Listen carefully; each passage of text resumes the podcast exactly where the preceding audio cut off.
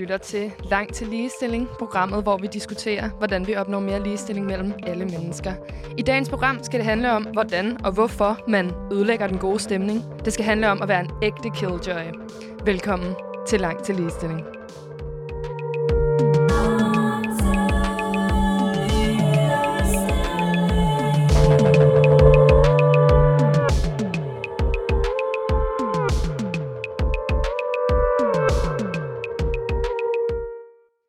Ja, og det er jo altså dit øh, yndlingsprogram i dag. Det er øh, samlingspunktet for øh, Danmarks demokrati. Øh, det er os, der øh, tager debatten og simpelthen samler folk. Altså, folk, der er uenige, de kommer til os, og så øh, får de den objektive øh, journalistik, som de er vant til fra os. Yeah, right. Øhm, yeah, right. Og øh, det er programmet Langt til ligestilling med dine skønne værter, Hinda Olat Og Marie Cancel. og Marie Kansel. Og vi er feminister. Og vi øh, undersøger, øh, diskuterer, reflekterer over, hvordan vi tror, der kommer mere ligestilling mellem alle mennesker i det her program. Øhm, Hurra. som feminister, der sætter vi spørgsmålstegn ved normerne. Øh, hvorfor må folk med pikke ikke gå i kjoler, uden at blive råbt af på gaden? Mm. Hvorfor er der overtal af heteroseksuelle hvide mænd i topstillinger? Hvordan kan man øh, ifølge Dansk Folkeparti ikke være en rigtig dansker, bare fordi man har et tørklæde på? Øhm, og der er rigtig mange mennesker, der godt kan lide ideen om det her med, at vi er frie til at gøre og være, som vi har lyst til. Øhm, vi alle sammen skal have de samme politiske, økonomiske øh, rettigheder, social, den samme sociale respekt, øhm, og vi skal behandle hinanden ordentligt.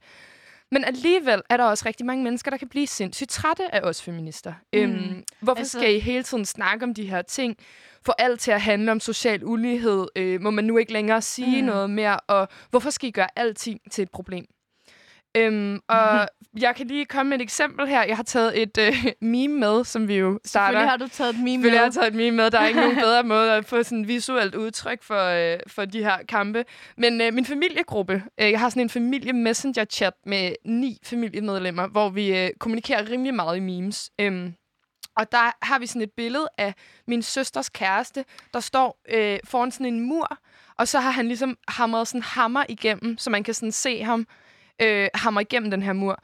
Og så står der ligesom Marie Kansel på ham, og så hammeren, så står der, vidst I, at kapitalismen har slået flere mennesker ihjel end Hitler, Stalin og, øh, og Mao til sammen.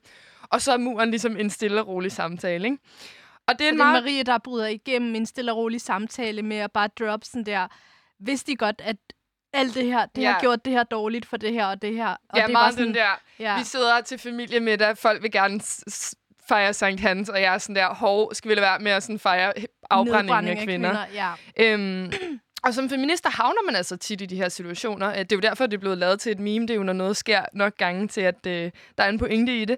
Øhm, hvor du bliver simpelthen nødt til at ødelægge den gode stemning ved at påpege, at noget er stødende, fordomsfuldt, problematisk. Øhm, du bliver tit stillet over for det her dilemma. Og det tror jeg egentlig rigtig mange, som er politisk aktive, kender til. Det her med, at det virkelig værd at ødelægge den her familiemiddag, ødelægge øh, den her øh, sociale sammenhæng, jeg er i. Stop med at have det sjovt, fordi at en eller anden har sagt noget, man synes er problematisk, altså noget homofobisk, noget racistisk, et eller andet. Og sådan, hvis du nu er min sen- senile farmor, der faktisk ikke fatter så meget, øhm, altså sådan, er det så overhovedet det værd, ligesom at gøre hende super ked af det?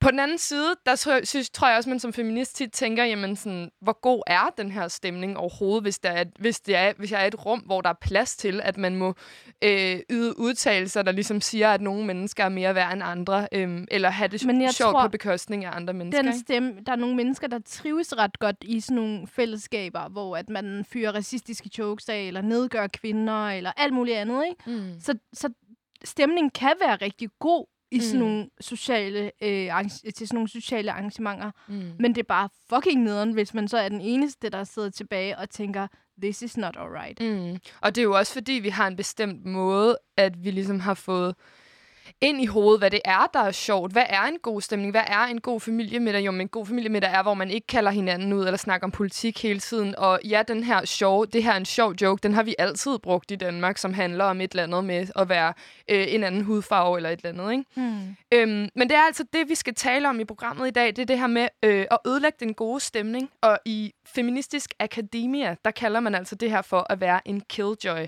Vi dræber altså lykken, eller vi dræber i hvert fald følelsen af lykken, øhm, for at få politisk slagkraft. Ja, og det er ikke bare... Altså, selvfølgelig vader man ikke bare ind i et rum og siger, hey, folk er glade i dag, nu skal jeg fandme sørge for, at de får en dårlig dag. Altså, den her killjoy, det er jo ligesom, at man killer den joy, der er udsprunget fra at træde ned og sparke ned og gøre grin med noget, der er uretfærdigt. Mm. Så altså, don't... Eller... Men det er jo det, vi skal tale om, fordi der er jo, altså, og det er jo også en, en stor pointe i det her, det er, hvornår er det worth at ødelægge den her stemning? Altså, hvornår Øh, og hvornår er det, at man ødelægger stemning, eller hvornår var stemningen faktisk dårlig i forvejen? Ikke? Mm. Og er det feministerne, der går rundt og er vrede over en masse ting, opfinder en masse problemer?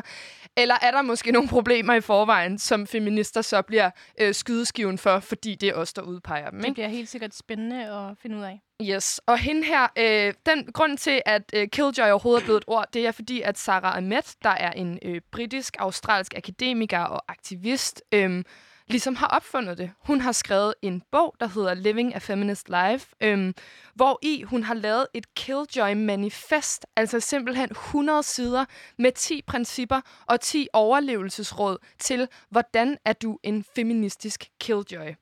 Øhm, Sarah Ahmed, hun har øh, forsket i køn, race, kultur og feminisme.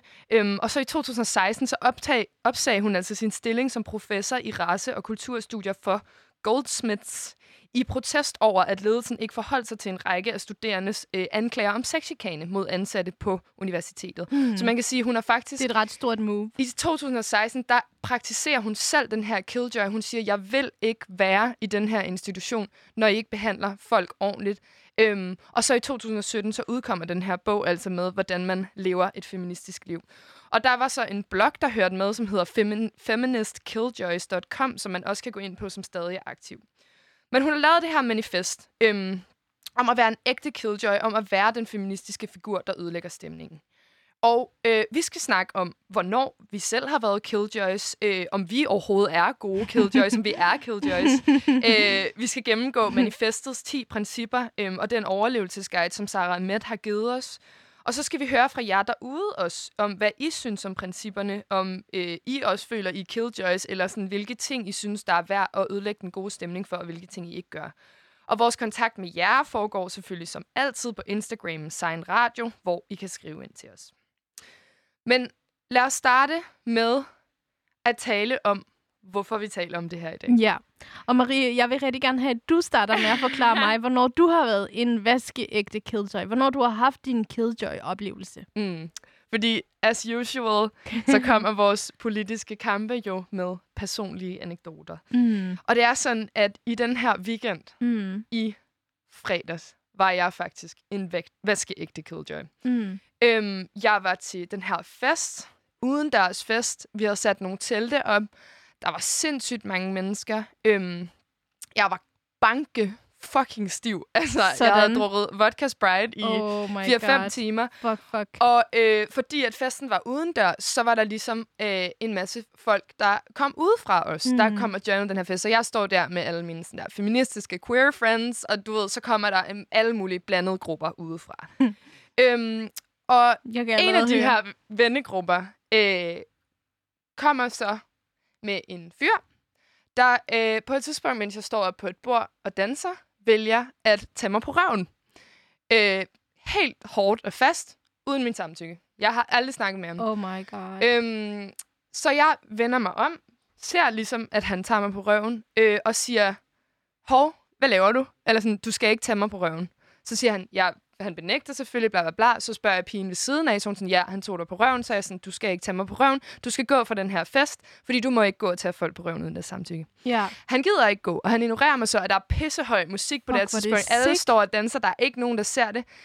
Øhm, så jeg går hen, tager jackstikket, for tager telefonen med jackstikket i, pauser musikken og siger, Uh, hey, uh, servicemeddelelse. Jeg vil bare sige, at uh, den her fyr har taget mig på røven, uh, og han gider ikke at gå. Ej, hvor du sej! Og det skal lige siges, at jeg også har været heldig her uh, og privilegeret, fordi jeg var i et, i et forum, hvor at rigtig mange mennesker er virkelig feministiske, og virkelig mm. sådan, de, altså, er sådan og det er jo afgørende. Ja, ikke? det er også bare så afgørende at være i sådan et rum, fordi hvis ikke man er det, så overvejer man det og tænker, hvis du går op og siger det her og kalder ham her ud nu, så skal Jeg du altså jo også sikre, min egen sikkerhed ved så risiko. skal du altid ja. sikre, at du ikke selv havner i en situation, hvor det bliver endnu mere ubehageligt Mm. for dig.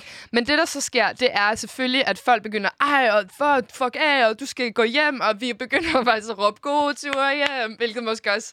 Ej, det ved jeg, jeg vil faktisk ikke, jeg synes, det er fint. Jeg, er sådan Ja. der, jeg gav ham chancen for at lavet selv, det vil han ikke gøre, så smider vi ham ud. Ja. Så vi smider ham og hans venner ud, og de bliver, de bliver så sure, og de bliver selvfølgelig ved med at benægte, at han har gjort det, og samtidig med, det, jeg synes var allersjovest, det var, at de bliver ligesom ikke bare sure over, at de bliver smidt væk, og sådan, de havde endda crashet festen, de var ikke engang inviteret. Hmm. De bliver ved med at sige, det er fordi, I er sådan nogle typer, der bliver sure over alting. Ej, nej, nej. De var sådan der, så, og det, det spændende ved det her er, og sorry, hvis jeg bliver lidt oprevet, det er det der med, det, det er så vildt, hvordan, hvor hurtigt han får twistet den om til, at det er mig, At der det er der, ødelægger der- ja. stemningen. Ikke? Jeg, jeg er til en fest, hvor jeg har det skide sjovt, og så øh, yder han seksuel krænkelse på mig. Mm. Der, for mig er stemningen ødelagt der. Men nej, nej, det er først, når jeg peger det ud, når jeg smider ham ud af festen, når der er konsekvenser for, at han i et offentligt rum yder seksuel vold mod kvinder. Mm. Når jeg sætter min grænse der, det er der, at det bliver mig, der ødelægger en mm. god stemning. Ikke? Og Marie, det er jo et mønster, man ser i rigtig, rigtig mange episoder med sådan nogle krænker, Mm. der så vender den om og siger, det er dig, der ødelægger det. Mm. Det er Mm. dig, der er fuld af had. Det er dig, der er fuld af Mm. det her og det ene og det andet. Fordi det der, det kan jeg også godt se i min egen historie, jeg har, Mm. hvor at den så bliver vendt om til, at det er mig, der er the bad guy. Okay, men prøv, nu må du fortælle, prøv at fortælle din Killjoy-historie. Min Killjoy-historie, altså jeg har rigtig mange, men den her, den er faktisk um, Every day as a Killjoy. in the name of the. Killjoy. Ja. I am, der, jeg har rigtig mange historier, hvor at jeg faktisk har været den upopulære, fordi jeg ligesom bare har sagt, øh, jeg synes ikke, det her det er sjovt, og luk røven med det samme, fordi Mm. this is not cute. Men øhm, der er, øhm, det er fordi, jeg har været fitnessinstruktør i Fitness World, og så havde jeg øh, Skud ud. ikke skud ud, Skud ned. skud ned. Shut it down. Øh. Ej, øh, nu skal jeg fortælle. Det, der sker, det er, at jeg har øh, den her kollega, som er øh, en anelse arrogant, for at sige det lige ud.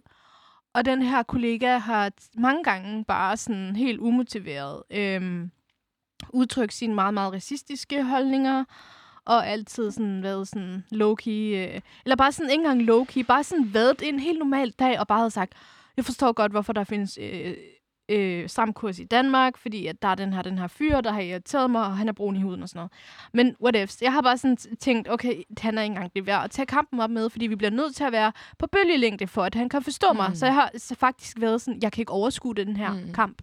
Øhm, men det, der sker, det er, at den her øh, fyr, han begynder ligesom at være mere og mere irriterende over for mig, og det er sådan personligt er rettet imod mig. Og det, der så sker, det er, at øhm, han sådan alt fra de små ting til, at sådan, han smider mine ting væk og irriterer mig. Så en dag, så sker der det, at det faktisk sket over flere gange, men en dag, så sker der det, at han, øhm, han siger nogle racistiske ting til mig. Og der er jeg sådan, undskyld, hvad sagde du? Agtigt. Mm. Øhm, og det er ikke kun mig og ham, der er inde Og på. det er, som i, det er som i jokes, ikke? Ja, ja, Eller hvordan? det er ja. bare... Øhm, men, men jeg var sådan... Det, og det, det, det, jeg vil sige, det er, det er ikke kun mig og ham, der er der. Der er rigtig mange mennesker til stede, Mm. men de synes ikke... Altså, det, det rører ikke ved noget i dem. De tænker bare, det er bare Emil, øh, being Emil. Øhm, det er bare normalt. Det er Name bare, drop. ja, men de tænker bare, "Men det er bare... Sådan er han bare. Eller så Ja. har de... Men efterfølgende har det så vist sig, at de ikke engang har set det som et problem. Mm. Så de har jo tænkt, okay, Men hvad gør du så? Jamen, det jeg gør, det er, at vi får faktisk nærmest sådan en diskussion. Fordi jeg ligesom siger, hvad er det, du laver? Hvorfor siger du de her ting? Altså sådan, kan du ikke se, at, hvad det gør, og hvorfor det er uretfærdigt, at du siger de her ting? Og der er han sådan, han er så nedladende. Altså sådan, han er jo fucking høj, så jeg skal stå og kigge op på ham.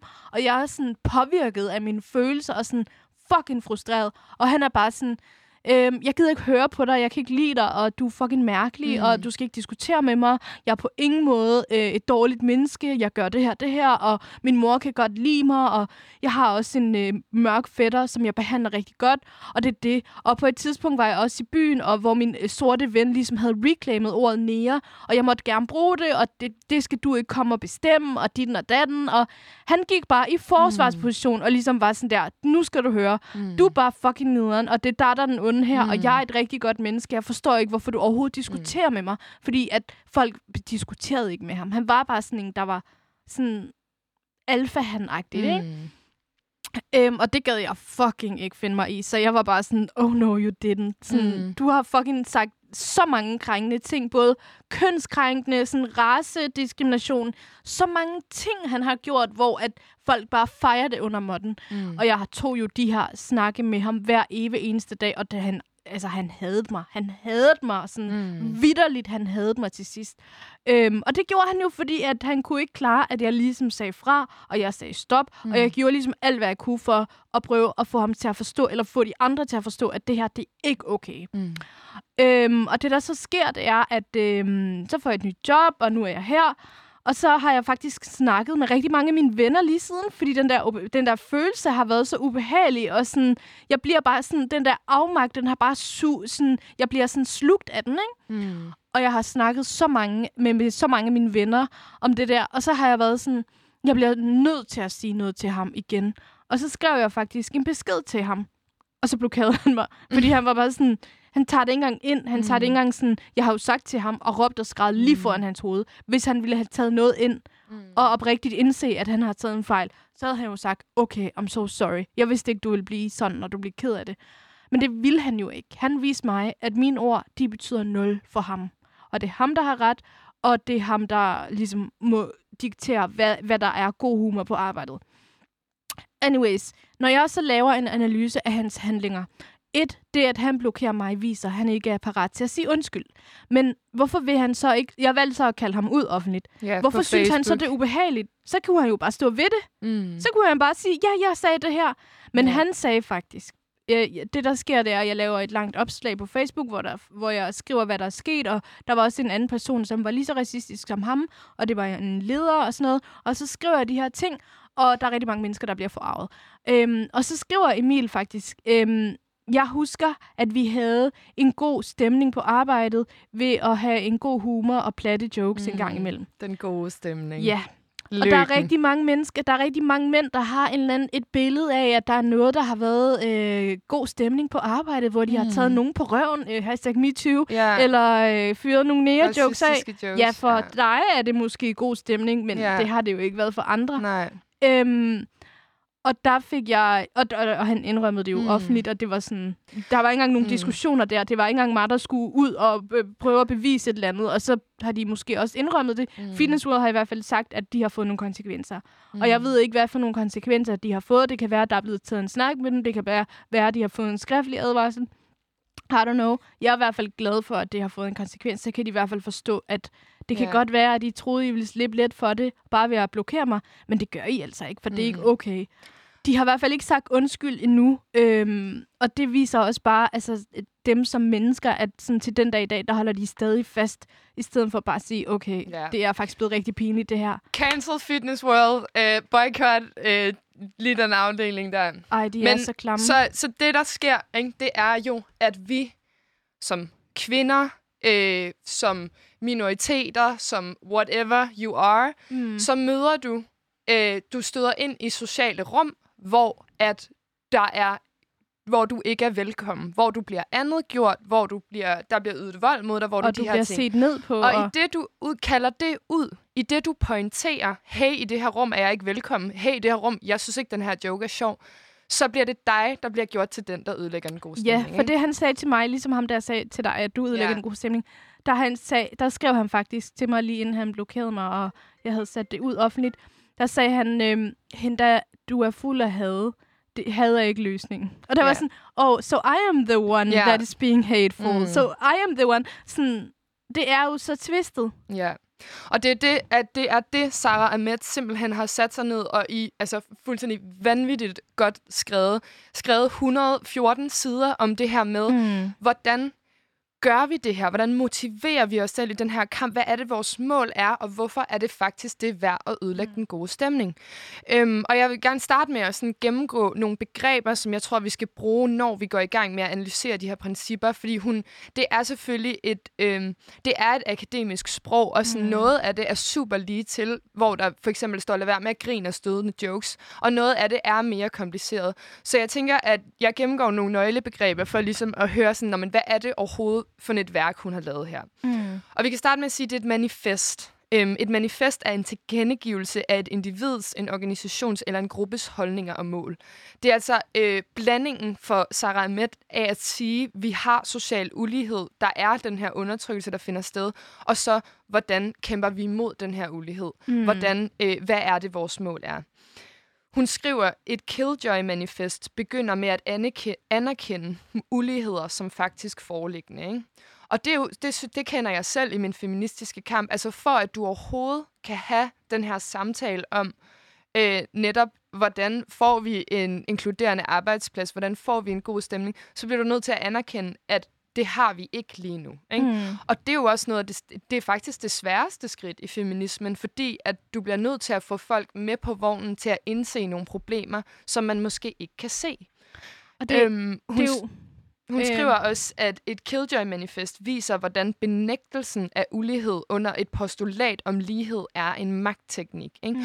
Og det er det, jeg tænker er meget gældende, sigende for begge vores tilfælde øh, med de her Killjoy-episoder, at vi ligesom, vi, vi vil gerne have, altså det, det er ligesom det, at vi bliver krænket, eller at vi bliver andet gjort i en situation, det, det benægter de ligesom ved at sige, der var god stemning her. Eller sådan, der var, det var en sjov fest, indtil det var dig, der ødelagde det. Ikke? Det, det der med, indtil du kommer vi bliver gjort til dem, sådan mm. feministerne, der opfinder nye ting, som, altså i stedet for, frem for, at vi jo i virkeligheden bare afslører det, der rent faktisk in- er eksisterer. til stede, præcis. Ja. Og det er nogle ting, nogle mennesker har besluttet sig for, at de ikke findes. Hvis de ikke selv har oplevet det, så er det ikke validt. Det er mm. ikke, det, tingene er ikke valide, indtil de ikke selv har prøvet det på egen krop, mm. eller set det blive udøvet lige for deres øjne. Mm. Der er jo så mange eksempler som sexisme og racisme, og generelt al den ulighed, som vi i vores verden prøver i talsæt nu, mm. den, den er der rigtig mange mennesker, der er blinde for, mm. fordi de ikke kan se det.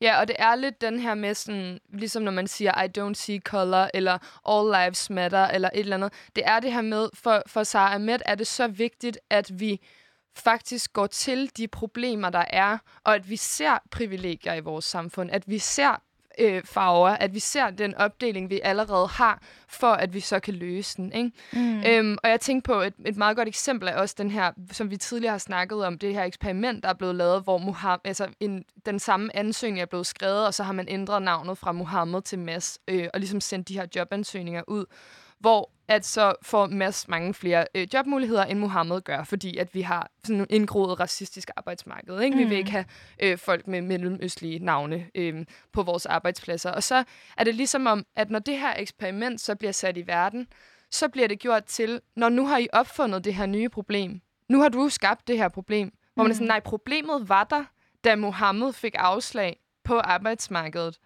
Vi har bare vist jer problemet, ikke? Mm. Og det er det, et Killjoy-manifest kan. Det kan det afslører ting. Det bliver hun ved med at skrive, det afslører ting, det viser ting, og det viser ting, der rent faktisk eksisterer. Øhm, og så kan man spørge sig selv, hvad er det så, det her manifest kæmper imod? Og hun skriver, øhm, det er et feministisk manifest, som udstiller volden i den patriarkalske orden. Vi nægter at være kvinder i den heteropatriarkalske forstand, at vi er til for mænd, så vi bliver besværlige, og så kommer vi i vanskeligheder. Ikke? Mm. Så den, altså, hun skriver om den her heteropatriarkalske orden. Det er ligesom en orden, en verden, hvor at vi rangerer mennesker efter øh, køn, mm. hudfarve, seksualitet, og medfødte privilegier, penge, penge ja. osv. Øhm, så manifestet kæmper mod øh, kvindeundertrykkelse, men hun har også rigtig meget fokus på racisme, kolonialisme, men heteronormativitet. alt det er jo ligesom sivet. Det er jo en ting, der alle de ting er jo sådan en del af noget større, og de alle sammen, det er ligesom paraply, hvor det hele ligesom bare er forbundet på en eller anden måde. Vi kan ikke, vi kan ikke snakke om lighed uden at snakke om race. Vi kan Mm-mm. ikke snakke om lighed uden at snakke om køn mm. og kønsidentitet og alt muligt mm. andet. Og det er jo altid rigtig vigtigt, at det er derfor, de bliver, det er derfor, det bliver rigtig mange intersekter lige pludselig bliver til en, mm. fordi at det bare er part of the same issue. Præcis, og hun er helt klart intersektionel i sin tankegang. Hun mm. skriver også, at en killjoy hurtigt får selskab af killjoys fra transmiljøet, killjoys blandt etniske minoriteter, mm. folk med handicap, oprindelige befolkninger osv. Mm. Altså det er helt klart den her øh, kamp fra alle de befolkningsgrupper. Det er den feministiske kamp fra alle de øh, befolkningsgrupper, befolkningsgrupper, der, der der er er på den ene eller anden måde. øh, magt. Men Ja. altså, det er jo også fordi, den person, eller de, de strukturer, der øh, underlægger magt øh, hos øh, minoritetsgrupper og transseksuelle osv., osv., er jo Transkønnet. transkønnet. Sorry, undskyld, Ja, det må man ikke er sige. fint. Men det, der er problemet med det, det er, at øhm, det er samme elementer, der undertrykker alle grupperinger. Mm. Præcis. Og det er jo også det, hun, hun tager det ligesom også ud, og det er jo også her, det bliver, det er radikal feminisme, det her. Øhm, det, hun tager det ud og siger, at vi vil udstille den globale kapitalisme og neoliberalismens lykkemyter. Fantasien om, at et system, der i virkeligheden er skabt for nogle få privilegerede, handler om manges eller de flestes lykke. Ikke?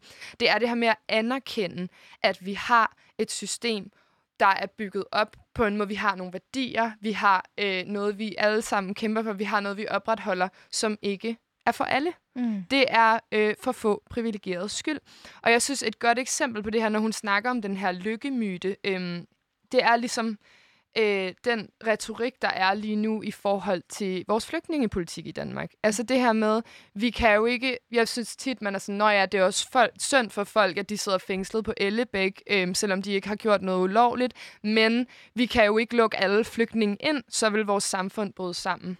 Hvor det er ligesom en myte, vi alle sammen bilder os selv ind, at vi har, lykken er ligesom det samfund, vi har nu. Hvis der kommer flere mennesker, så kan de ikke være med. Ja. Og det er en super fin myte for alle os, der har dansk statsborgerskab, der er født hvide, der er født alt det her.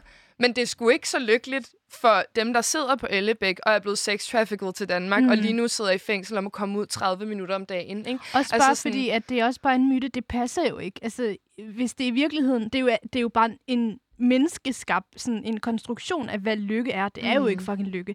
Det er det samme som at sige, hvis du bliver tynd, så bliver du lykke. Det er også lykkemyte. Hvis du finder en dejlig øh, mand, og I bliver gift og får nogle børn, så bliver du lykkelig. Mm. Hvis du ved, øh, under, hvad hedder det, gennemfører den her uddannelse, så bliver du lykkelig. Hvis du får mange penge. Der er mm. rigtig Mm. mange lykkemyter i vores samfund, som er blevet sat op til os som en, sådan, øh, en skitse, som vi alle sammen skal på en eller anden måde prøve at passe ind i.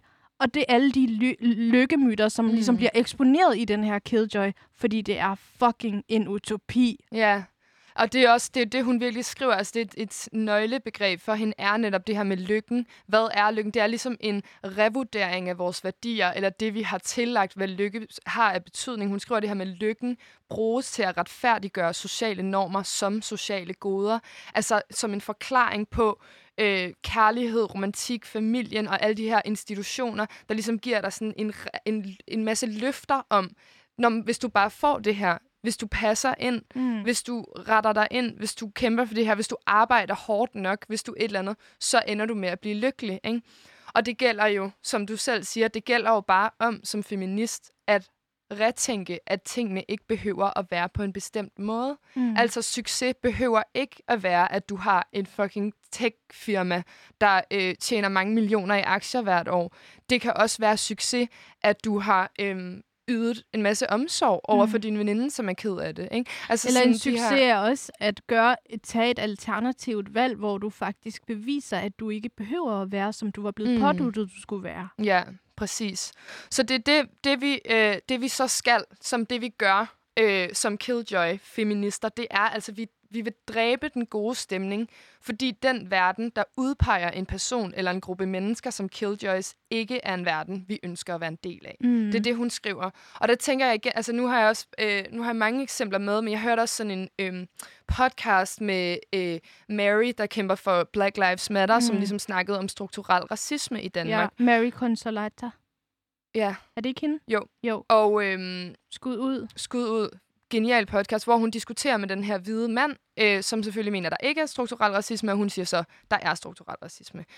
Og øh, det bliver ligesom til sidst i interviewet, der bliver hun frustreret nok til, at hun så siger til ham, de ord, du siger, de kommer ud af munden på en hvid mand, der aldrig har oplevet racisme på egen krop. Mm. Og så siger han, jeg vil ikke have, at den her debat skal handle om hudfarve. Jeg vil have, at den skal handle om argumenter. Og det er, jeg synes, det er en perfekt øh, eksempel på den der, ligesom den måde, det tit bliver twistet på. Altså nu ved jeg ikke, om jeg gentager mig selv, men den der måde med, hun bliver udpeget som killjoy. Hun bliver faktisk udpeget som racisten i det her tilfælde, Mm. selvom hun blot prøver at fortælle, hun prøver bare at afsløre den racisme, vi har i samfundet. Men så fordi at hun gør det til et spørgsmål om privilegier, og fordi at hun udpeger hans blindhed, hans blinde vinkler i forhold til det her, at hun udpeger, at han prøver at dække over et faktisk problem, mm. så bliver det hende, der skaber problemet. Han prøver nemlig at ligesom tage fokuset fra det, det egentlig skal handle om, til hvad er det, argumenterne er baseret på? Hvad er det, de her argumenter? Mm. Skal man bare argumentere for at argumentere? Man skal jo argumentere for noget, der er reelt, noget, der findes, noget, der mm. er problematisk. Det er bare som om, han ikke gider at bare anerkende, at det her det er et problem. Mm. Og der er rigtig mange mænd, der sidder og er stadig op sådan, til den dag i dag. Vi ser jo også et klokkeklart eksempel. Vores fucking politikere, der sidder og er folkevalgte og sidder på borgen og bare siger, nej, der findes ikke racisme. Og det er sådan... Mm det er så nemt for dig at sige det. Altså, yeah. det, det er nemt nok for Pia Kærsgaard at sige. Hun har jo aldrig blevet valgt fra. Hun har jo aldrig mistet et job. Hun har jo aldrig blevet smidt ud af en lejlighed, fordi at øh, hun ikke øh, sådan, mm. måtte få et job og ikke kunne betale husleje. Og, mm. Altså sådan...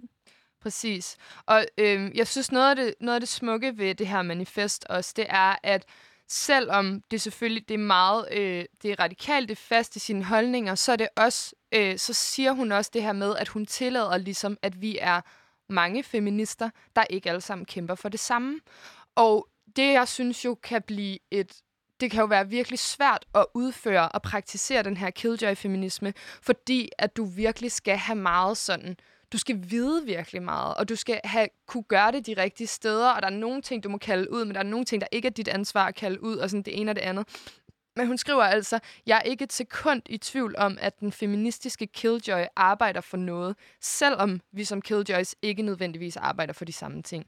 Altså det her med, det, det, det smukke ved feminismen som ideologi eller som politisk værktøj er, at det, vi har nemlig ikke en utopi. Vi har ikke en endestation. Vi har ikke en lykkemyte. Vi har ikke en bestemt familieform, der er ligesom succeskriteriet. Vi har ikke en bestemt karriere, der er et succeskriterie. Nej. Vi problematiserer ting. Og det kan selvfølgelig også være øh, nederen. Det kan også være svært, fordi med feminismen og feminister kan man tit være sådan, hvad vil vi egentlig? Altså sådan, hvad, vi, vi kan kritisere alle de her ting, vi kan problematisere det, men hvad er det overhovedet, vi vil? Ikke?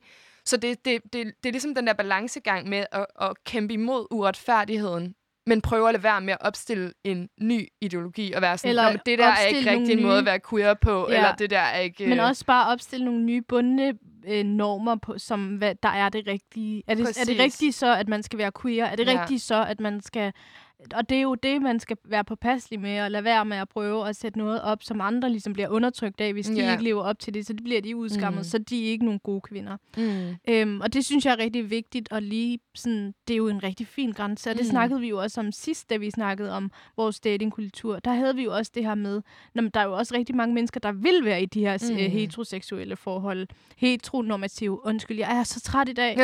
det, jeg skal også lige yeah. komme med den her, øhm, jeg skal også lige sige, at øh, jeg har PMS i dag, og jeg er så trist, Girl. og jeg er så træt Vi kan rumme det. Vi ja. kan rumme det, skat.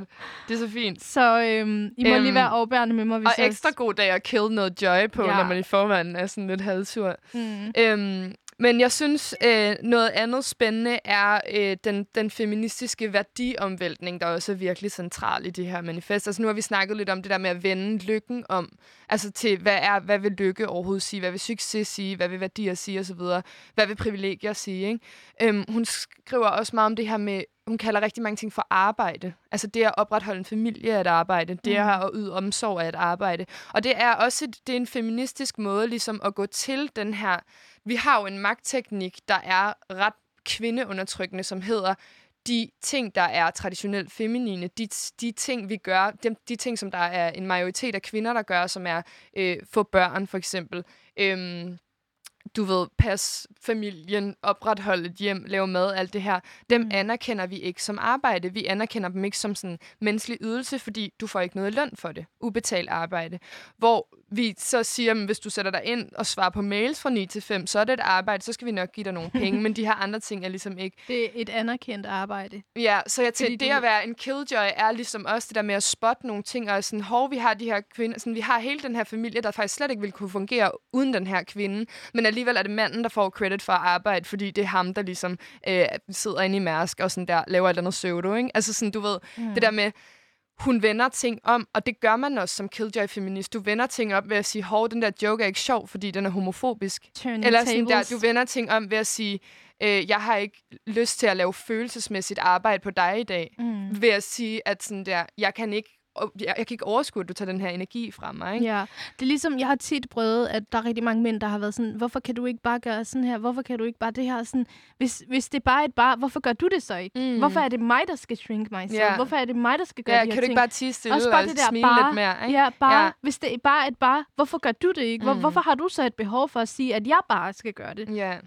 præcis. Og jeg tænker også sådan noget, øhm, altså så handler det selvfølgelig om, det handler både om det her med at vende ting om, og så at anerkende privilegier øh, i et samfund. Og det hun skriver, det er, øhm, du bliver ikke set som modtager af velfærdsydelser, fordi verden har fremmet din velfærd. Og det synes jeg er sindssygt spændende, det her med, at vi... Øh, at vi har det her neoliberale samfund, hvor vi ser for eksempel nogle folk som kontanthjælpsmodtagere, ikke? du ved, det er dem, der er dogne, der sidder og bare sådan der nasser på statskassen, fordi de ikke kan finde ud af at opretholde et rigtigt arbejde.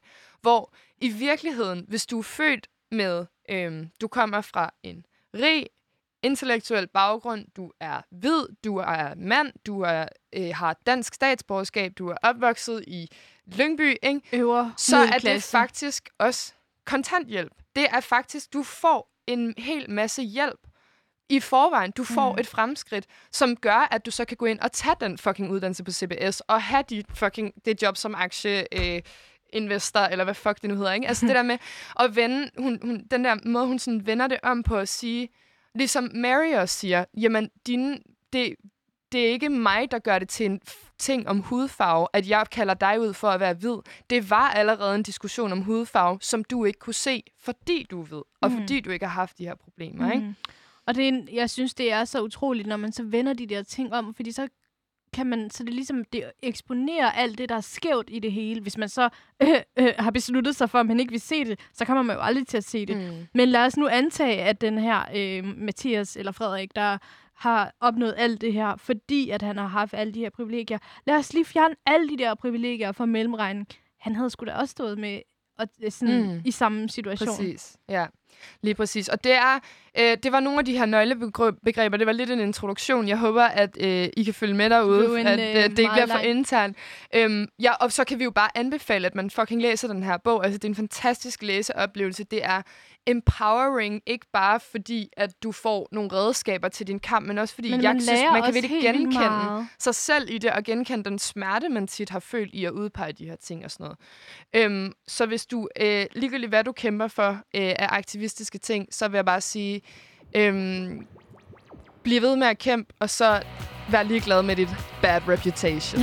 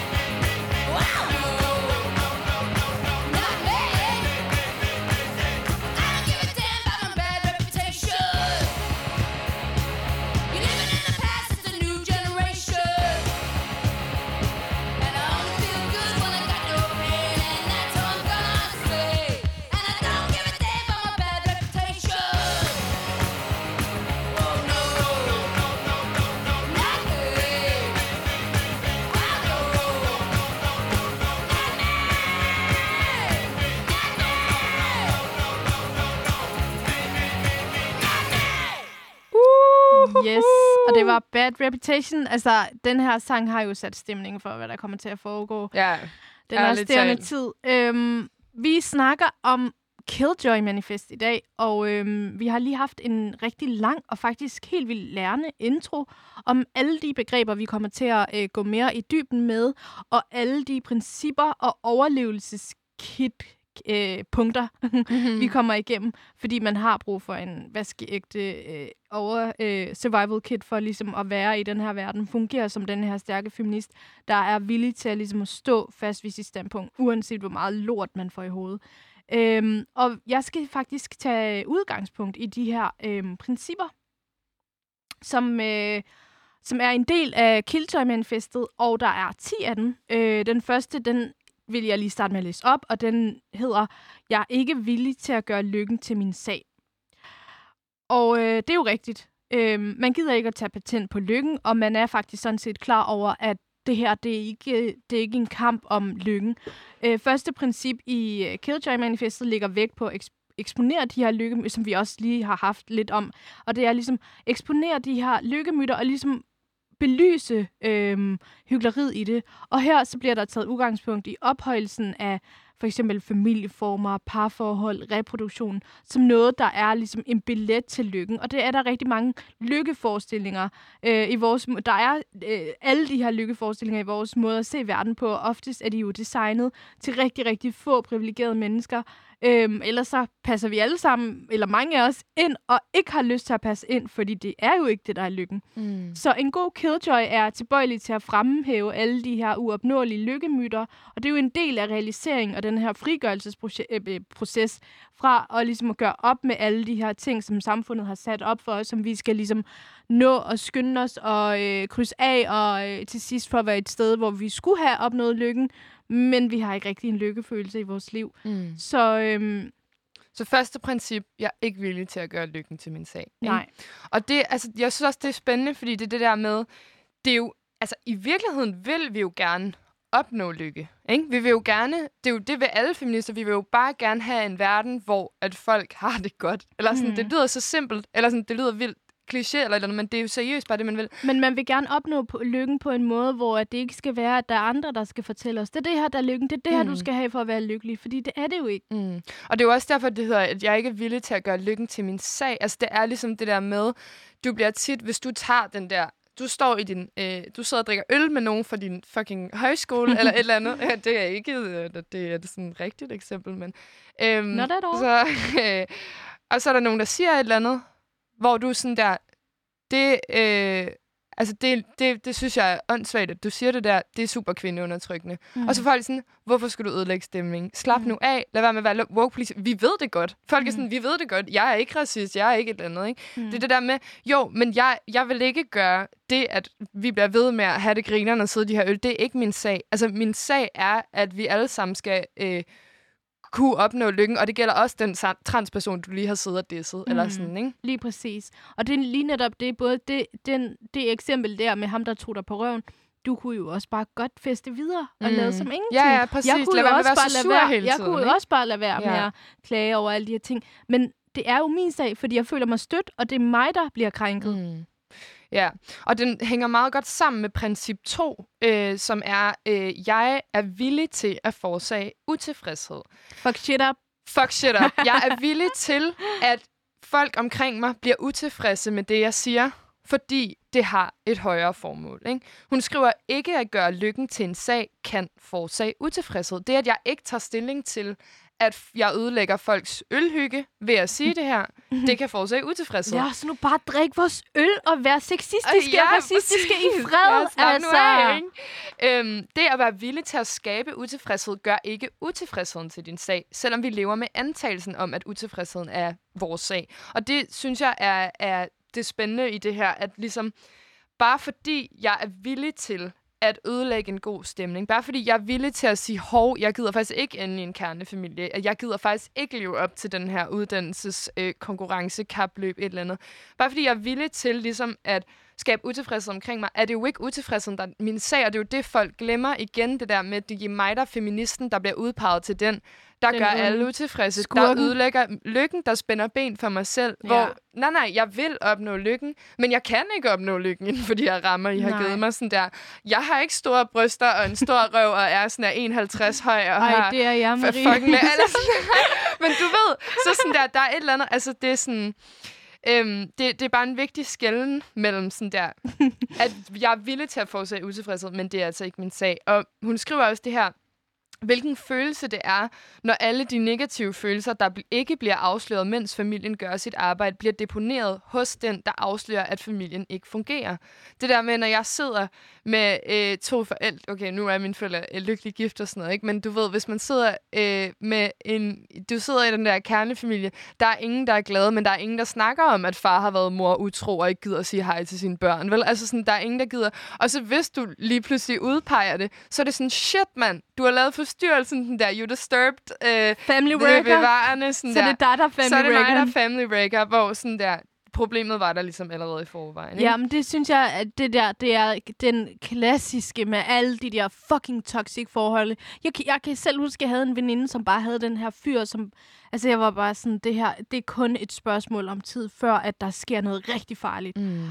Og jeg var ligesom, det var mig, der var den nederen. Det var mig, der var noget galt med. Og det var sådan, det er så nemt at sige, Ja. det er bare dig, der er jaloux. Sådan, hvad skulle jeg være jaloux over en fyr, der decideret er fucking modbydelig mod mennesker, Ja, især kvinder. Det er bare sådan, det er så nemt at sige, det er dig, der er den jaloux, det er dig, der prøver at splitte os ad. Sådan der, I er allerede splittet. Hvorfor skulle jeg splitte jer ad? Ja, og jeg synes, det, det, det spændende ved det her punkt er, at hun så længere ned uddyber med, hvis utilfredshed er vi villige til at forårsage, vi er villige til at forårsage enhvers utilfredshed. Vi er også villige til at forårsage feministisk utilfredshed, hvis feminister er utilfredse, fordi vi taler højt om racisme. Så det handler altså ikke kun om de her meget easy go-to, hov, du er en hvid mand, der sagde noget racistisk, sæt dig ned.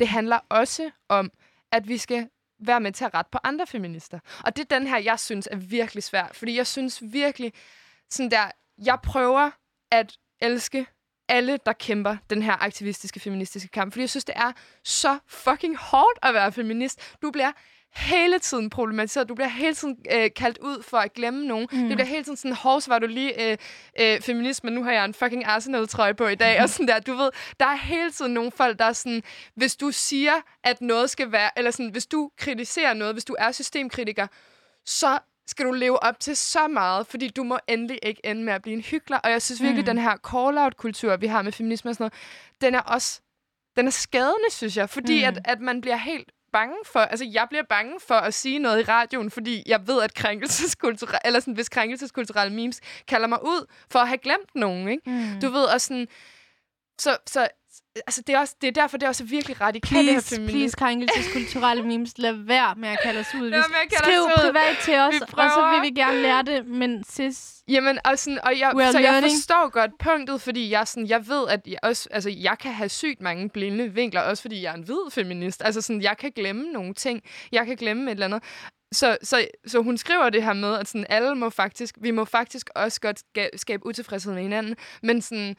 Øhm, men hvor man stor skal den huske, være? Hvor, hvornår at det Ja. ligesom er, og det er også irriterende at skulle sige, hvornår noget er konstruktivt, men jeg er sådan, hvornår er man lige sådan, hey, du glemte faktisk noget, og hvornår er man sådan, øh, boykot, øh, langt til ligestilling, fordi et eller andet. Altså, ja, forstår du, hvad jeg, jeg, mener? tror også bare, at øhm, jeg tror bare seriøst som menneske skal man, jeg vil ikke kunne sådan, jeg vil ikke kunne være, mig, be, være, være det bekendt, hvis jeg sådan bare gik sådan offentligt til nogen og var sådan der, altså i hvert fald en privat person, Mm. og var sådan der, boykot, boykot, skab dårlig stemning. Fitness world.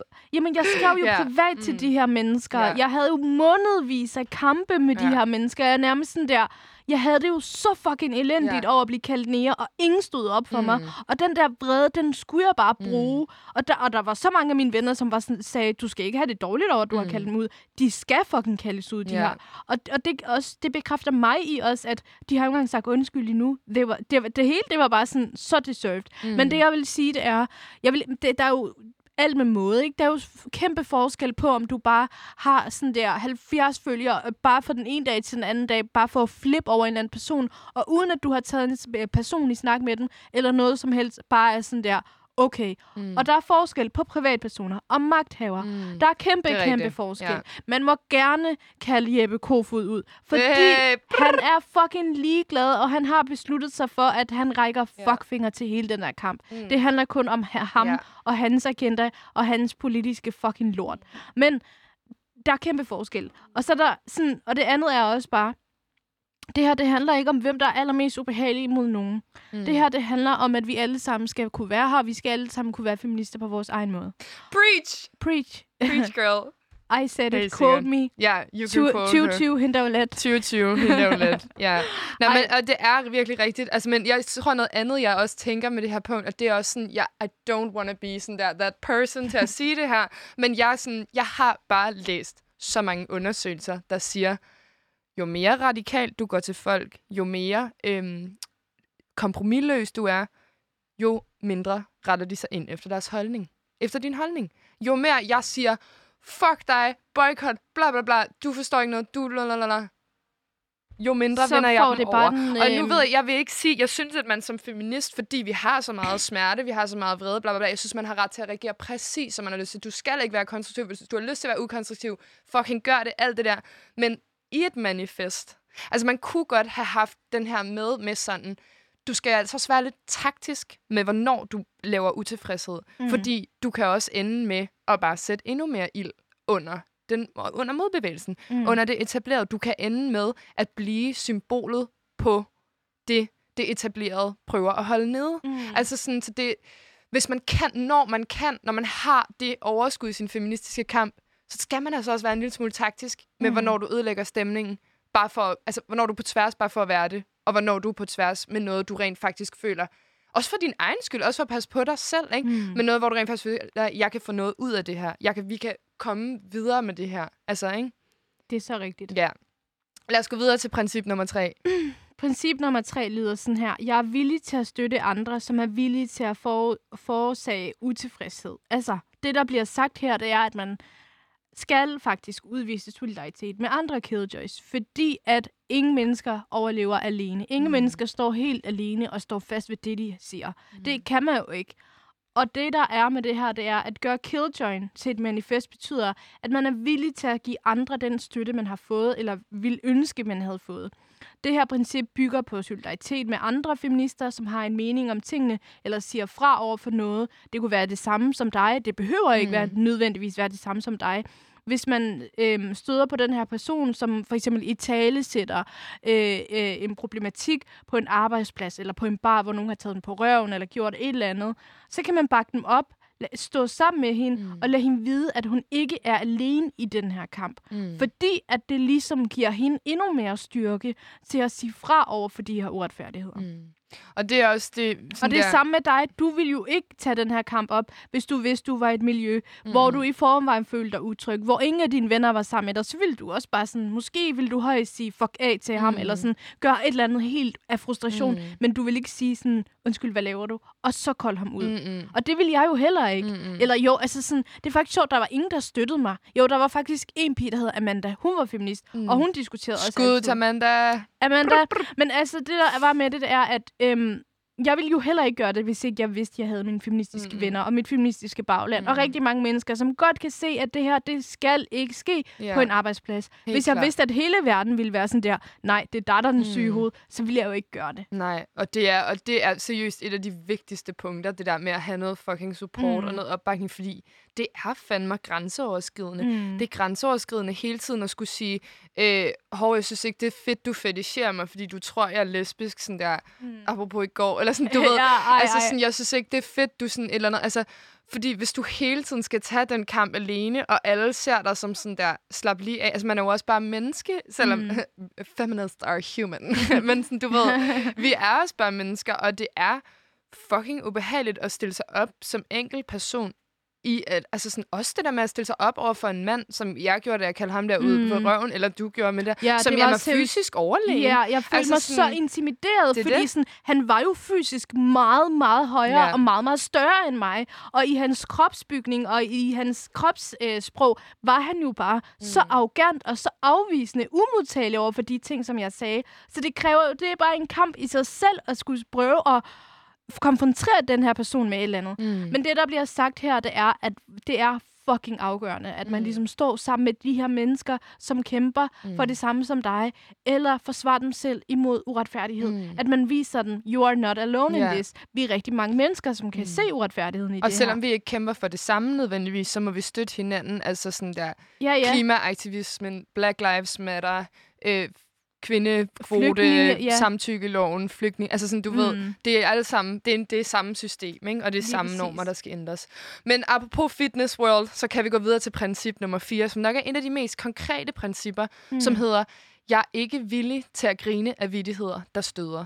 Og det er sjovt, fordi de andre principper er jo ret sådan brede, og ligesom, du ved, der kan være en masse indenunder, og det her er ligesom bare sådan, lad være med at grine af homofobiske jokes, sexistiske jokes, racistiske jokes, jokes. transfobiske jokes, Mm. øh, klassistiske jokes. Altså, lad Musik- være. Ja, men det er også det. Kvindehadende ting, der er Ja. bare blondine-jokes. Alle de der klamme ting. Man ved jo også godt selv, når en joke er klam. Ja.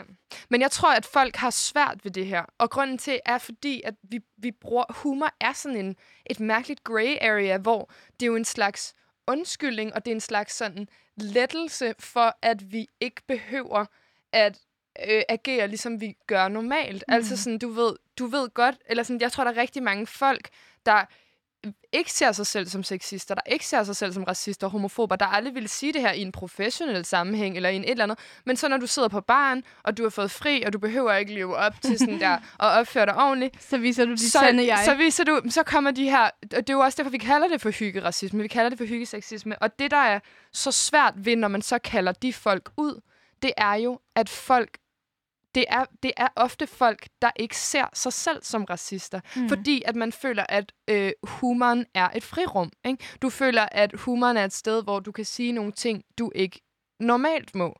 Og, og det, er, det er derfor, det bliver så sindssygt kompliceret. Øhm, og, og derfor, jeg tror virkelig, altså noget Men- af det, folk bliver allermest sure over, det er det der med, når du kalder dem racister, fordi de har sagt en racistisk joke. Fordi de er sådan der, jeg er jo ikke racist. Jeg, mm. Det her er bare en joke, eller sådan, ikke? Ja.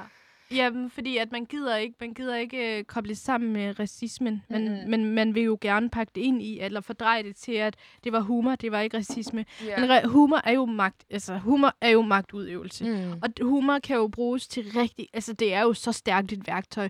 Du kan både bruge det i selvforsvar, du kan bruge det Mm. til at udøve magt og ligesom oppresse nogen. Netop ved at lave de her sexistiske jokes. Eller mobning er jo også humor. Mm. Som humor kan jo bruges til rigtig meget. Og hun skriver netop også om feministisk humor, fordi hun siger sådan der, der er også den her idé om, at feminister er sådan nogle typer, der bare aldrig griner, ikke? Sådan der, ligesom ham, der sagde, de er sådan nogle, der bare bliver sure og alting. Hun skriver, feministisk humor kan indeholde lettelsen ved at være i stand til at grine, når genkendelige mønstre, der ellers holdes skjult, det bliver afsløret. Men det er ikke en latter, som lader os gentage de ting, der vækker anstød. Det er en ny orientering mod de ting. Vi gentager dem ikke, vi ophæver dem. Og det her synes jeg er så interessant, fordi jeg er faktisk, der er noget, jeg faktisk er i tvivl om. Vi har snakket om Zulu Comedy Gala før, mm. med Søren Rasted, mm. der stiller sig op på scenen. Han er vært. Øh, det er sidste år, tror jeg. Han øh, synger Michael Jackson med en masse dansende børn. Øh, efter my øh, fucking pædofili God. kom, øh, dokumentaren kom ud. Har og så laver han øh, blackface. Ej, nej, til det her Zulu Og nu Det var vil jeg så- bare lige sige noget. Ikke? Og det her, jeg vil ikke øh, misforstås, men jeg har bare tænkt, hvad er det sjove i det her? Er det sjovt? Altså, fordi umiddelbart virker det som om, wow, han fatter ikke noget. Altså, de her ting er så forkert og problematiske, sådan der, du, du, sådan, han, så, så det er den der gammeldags humor. Men på den anden side, er det sjove ikke i virkeligheden, at han udstiller sig selv, fordi han udmærket godt ved, at det er sådan det mest problematiske, han overhovedet kan gøre. Altså det er ligesom absurditeten i, at han som hvid, heteroseksuel, ciskønnet mand går op og gør de her ting, der er sjove. Forstår du, hvad jeg mener? Jeg forstår godt, hvad du mener, men de har rigtig svært ved at grine af, at det med, at han udstiller sig selv, men det giver mig ikke en følelse af, at jeg vil grine af det. Nej. Det giver mig en følelse af, at jeg bliver vred. Ja. Fordi det her på ingen måder er sjovt. Altså, det er både... Det, det, det gør fucking ondt i maven, at der er nogle børn, der er blevet misbrugt ja. af en mand, og at det er blevet en kæmpe sag, men at der er nogen, der ligesom bare usympatisk tænker, hey, Mm. nu har vi noget indhold til vores øh, Ja. næste comedy show.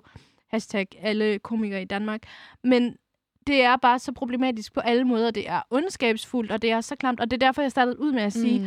har han ikke selv børn, ham her? Ja. Fordi hvordan ville han have det, hvis han vidste, at det her, det kunne have været dine børn? ja. Det her, det kan faktisk være dine børn, fordi at sådan det, at du gør grin med det her, gør jo også, at du er med til at opretholde det. Du er med Ja. til at undskylde det. Tænk, hvis dine børn bliver misbrugt. Hvordan Mm. ville du have det? Hvordan Ja. ville du stå der og være villig til at gøre det der?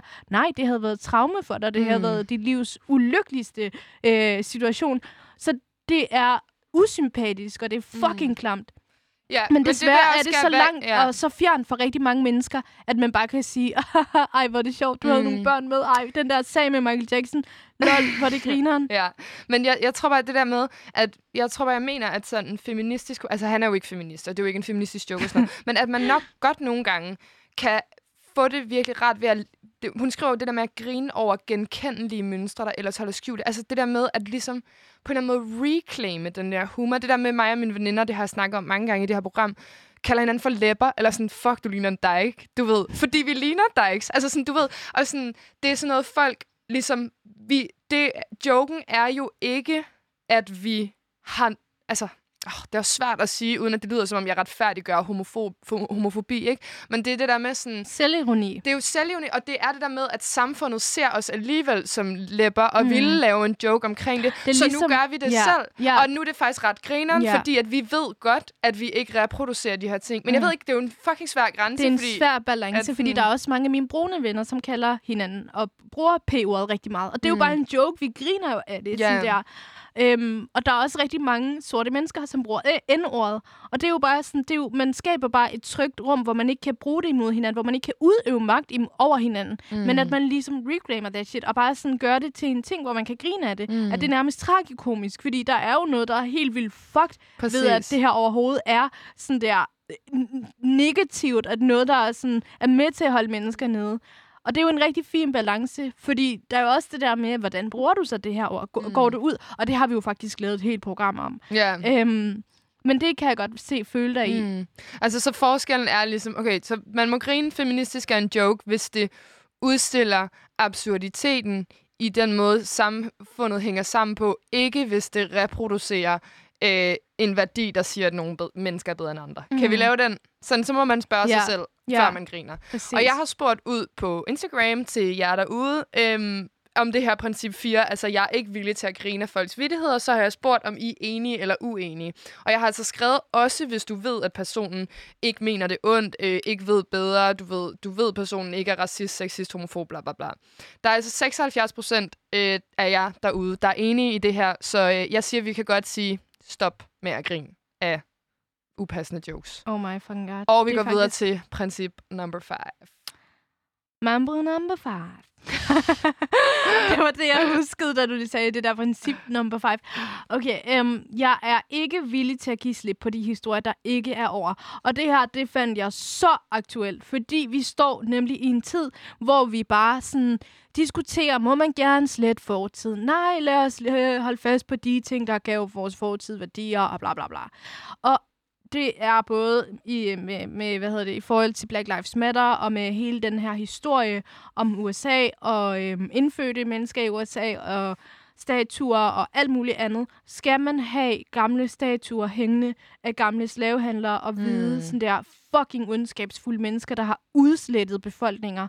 Nej, det skal man ikke. Mm. Fordi at det gør, der er andre, der sympatiserer med dem. Det gør, der er andre, der seriøst går på gaden og tænker, when I grow up, I wanna be like you-agtigt. Mm. Det, man skal, ikke- man skal ikke øh, bare viske det hele ud og sige, det der, det var fortid, det eksisterer ikke længere. Selvfølgelig gør det det. Det er det samme med hekseafbrændinger. Det kan godt Mm. mm. være, at i Danmark er der ikke en øh, kvinde, der bliver reddet ud af sin lejlighed og bliver brændt på bålet. Det gør der ikke på den måde. Men der er hele verden over kvinder, der bliver ærestrabt af deres mænd, fordi at de har gjort noget forkert ifølge dem. Mm. Krænket deres ære. You name it. Der er mennesker, der bliver voldtaget og får at vide, prøv at høre, det var din egen skyld. Mm. Det, er bare, det sker bare på nogle andre måder. Ikke lige så direkte, ikke lige så identiske som dengang, men vores vores samtid bærer præg af fortiden, og selvfølgelig skal vi lære det. Mm. Selvfølgelig skal vi have snakken om det. Selvfølgelig skal vi blive ved med at snakke om det, indtil vi kommer det til livs. Mm. Ja, og fordi at historie bare, altså det, vi tror jo på som feminister, at historie sætter sig i os og præger den kultur, vi har mm. Nu, præger de værdier, vi har nu. Og det er jo den der med, det er jo det samme med cultural appropriation, det der med at slappe nu af, lad mig nu holde min fucking mexikanerfest, hvor det er sådan der, i et land, hvor, at, altså din præs, nu, hvis vi tager USA, et land, Mm. hvor din præsident står og offentligt udskammer den her befolkningsgruppe, og så kan du have det sjovt med dine hvide venner med det, Mm. eller sådan, så Også- er vi ikke færdige, så Ja. er vi ikke væk fra øh, kolonialisering eller Nej, det er vi nemlig ikke. eller, ja. Og hvad er det egentlig, du gør for de her mennesker, som du så gerne vil lave grin med? Altså, hvad er det, du gør godt for dem? Mm. what, what do you do in your daily life, sådan der, som kommer dem til Ja. fordel?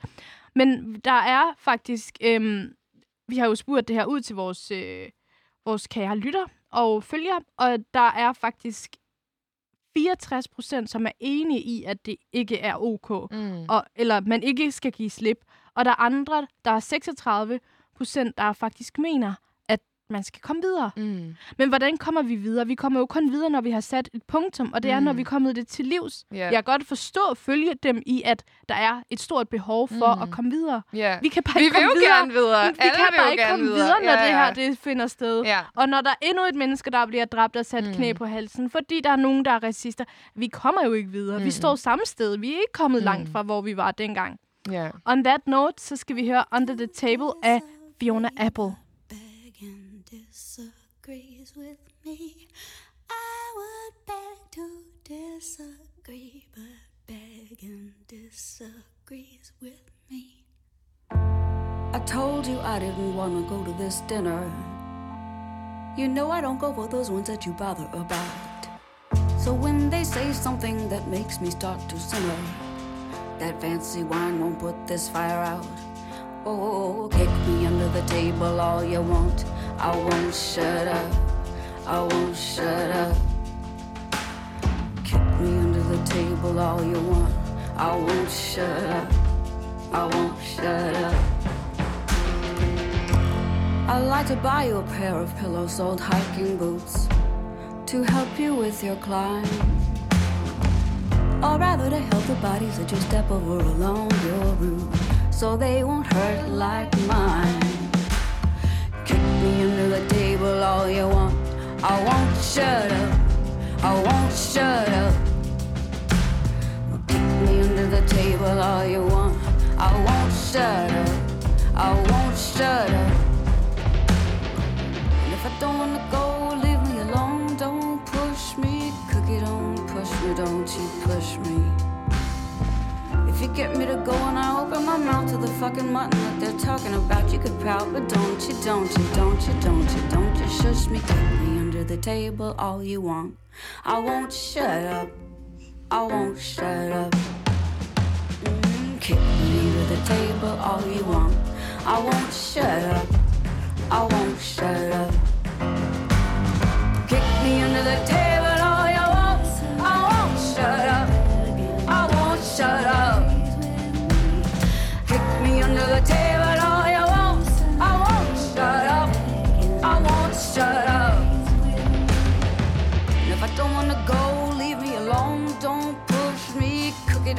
push me. Don't you push me. If you get me to go and I open my mouth to the fucking mutton that they're talking about, you can pout, but don't you, don't you, don't you, don't you, don't you shush me.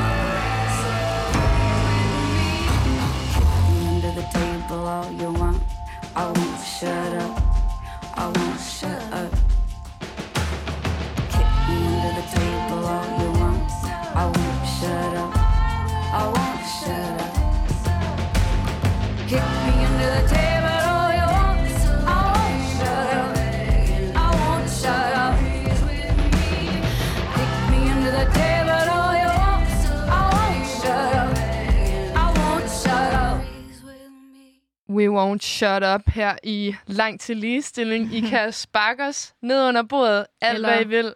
Kommentere Eller- ting og sager under vores billeder. Spark os, lave memes om os på Instagram. Uh, vi kommer ikke til at holde vores kæft.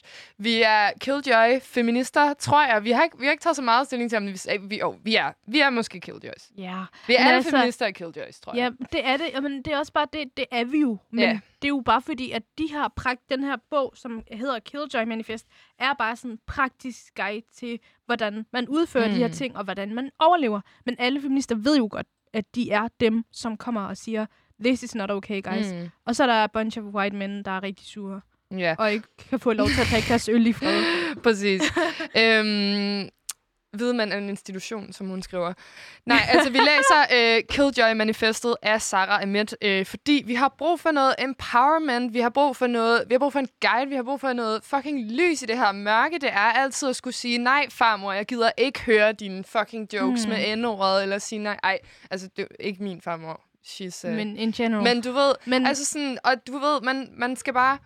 Vi har, vi har fået et manifest. Vi har simpelthen... Altså, Sara Met har født et manifest i 2017, som er fuldstændig fantastisk givende i din kamp for øh, feministisk indvirken i den her verden. Og ved du hvad, jeg føler, at den her øh, manifest, den skulle vi have læst lige efter, vi havde haft det program, der hedder At Woke, fordi vi havde en kæmpe nedtur på. Mm. Og det havde vi, fordi vi blev fortalt, I er forkerte, I har ikke ret, I skal ikke komme og diktere ned, hvad vi synes. Og Maria og jeg, vi lagde os fladt ned, og vi var sådan der, okay, det her det er for hårdt. Vi får alt for meget kritik, Ja, vi får ja. alt for meget modstand. Men Vi for hvorfor skal vi lade os pille ned af dem? Altså, hvorfor lytter vi ikke til alle de søde piger, der mm. skriver Mm. til os, at de kan lide vores program? Hvorfor er den der had- og u- øh, uenighedsfølelse så meget stærkere? Mm. Fordi det er nogle mænd, Ja. der gør det, eller hvad? Hvorfor er det det? Og det er derfor, vi har brug for det her manifest til simpelthen at hjælpe os. De her 10 principper, som Sara Ahmed har givet os til, hvordan er vi Killjoy-feminister, og hvordan overlever vi den her kamp. Og vi Mhm. mm. har læst princip 1-5, og nu går vi videre med princip 6. Og princip 6 hedder, jeg er ikke villig til at lade mig inkludere, hvis inklusion betyder at være inkluderet i et system, der er uretfærdigt, voldeligt eller ulige.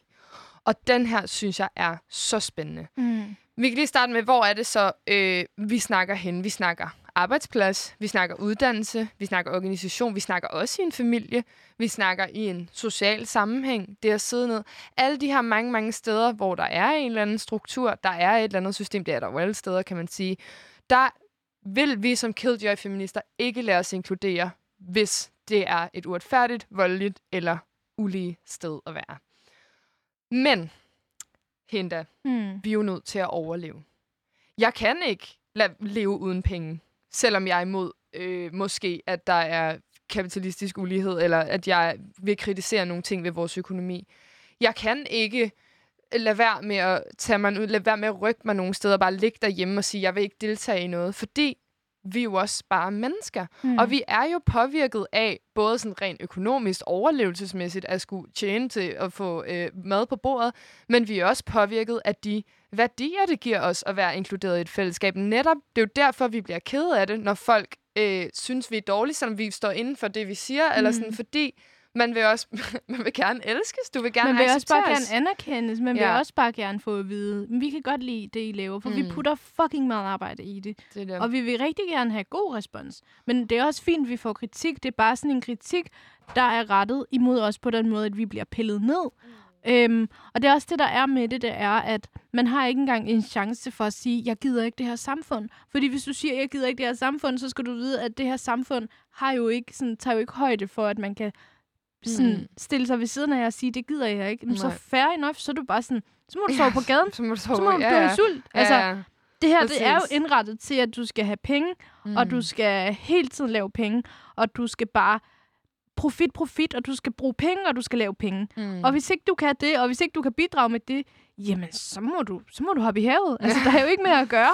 Nej. Og det er Og- derfor, der ikke er nogen chance. Hun, øh, hun i talsætter det her, fordi man, så tænker man sådan, fuck, så kan jeg ikke være nogen steder. Det var. Mm. det, det, jeg tænkte. Hvis jeg ikke kunne lade mig inkludere steder, der er uretfærdige, så kan jeg jo seriøst ikke være nogen steder. Men hun skriver selv for de af os, der er inkluderet, selv når vi faktisk drager nytte af inklusionen, måske får vi løn, måske har vi pensioner, så ønsker vi den ikke. Vi ved, at inklusion kræver, at man står bag institutionen, at man identificerer sig med den. Vi er villige til at tale åbent om systemets vold ved at strække og demonstrere. Så det handler altså ikke om, at vi skal stoppe.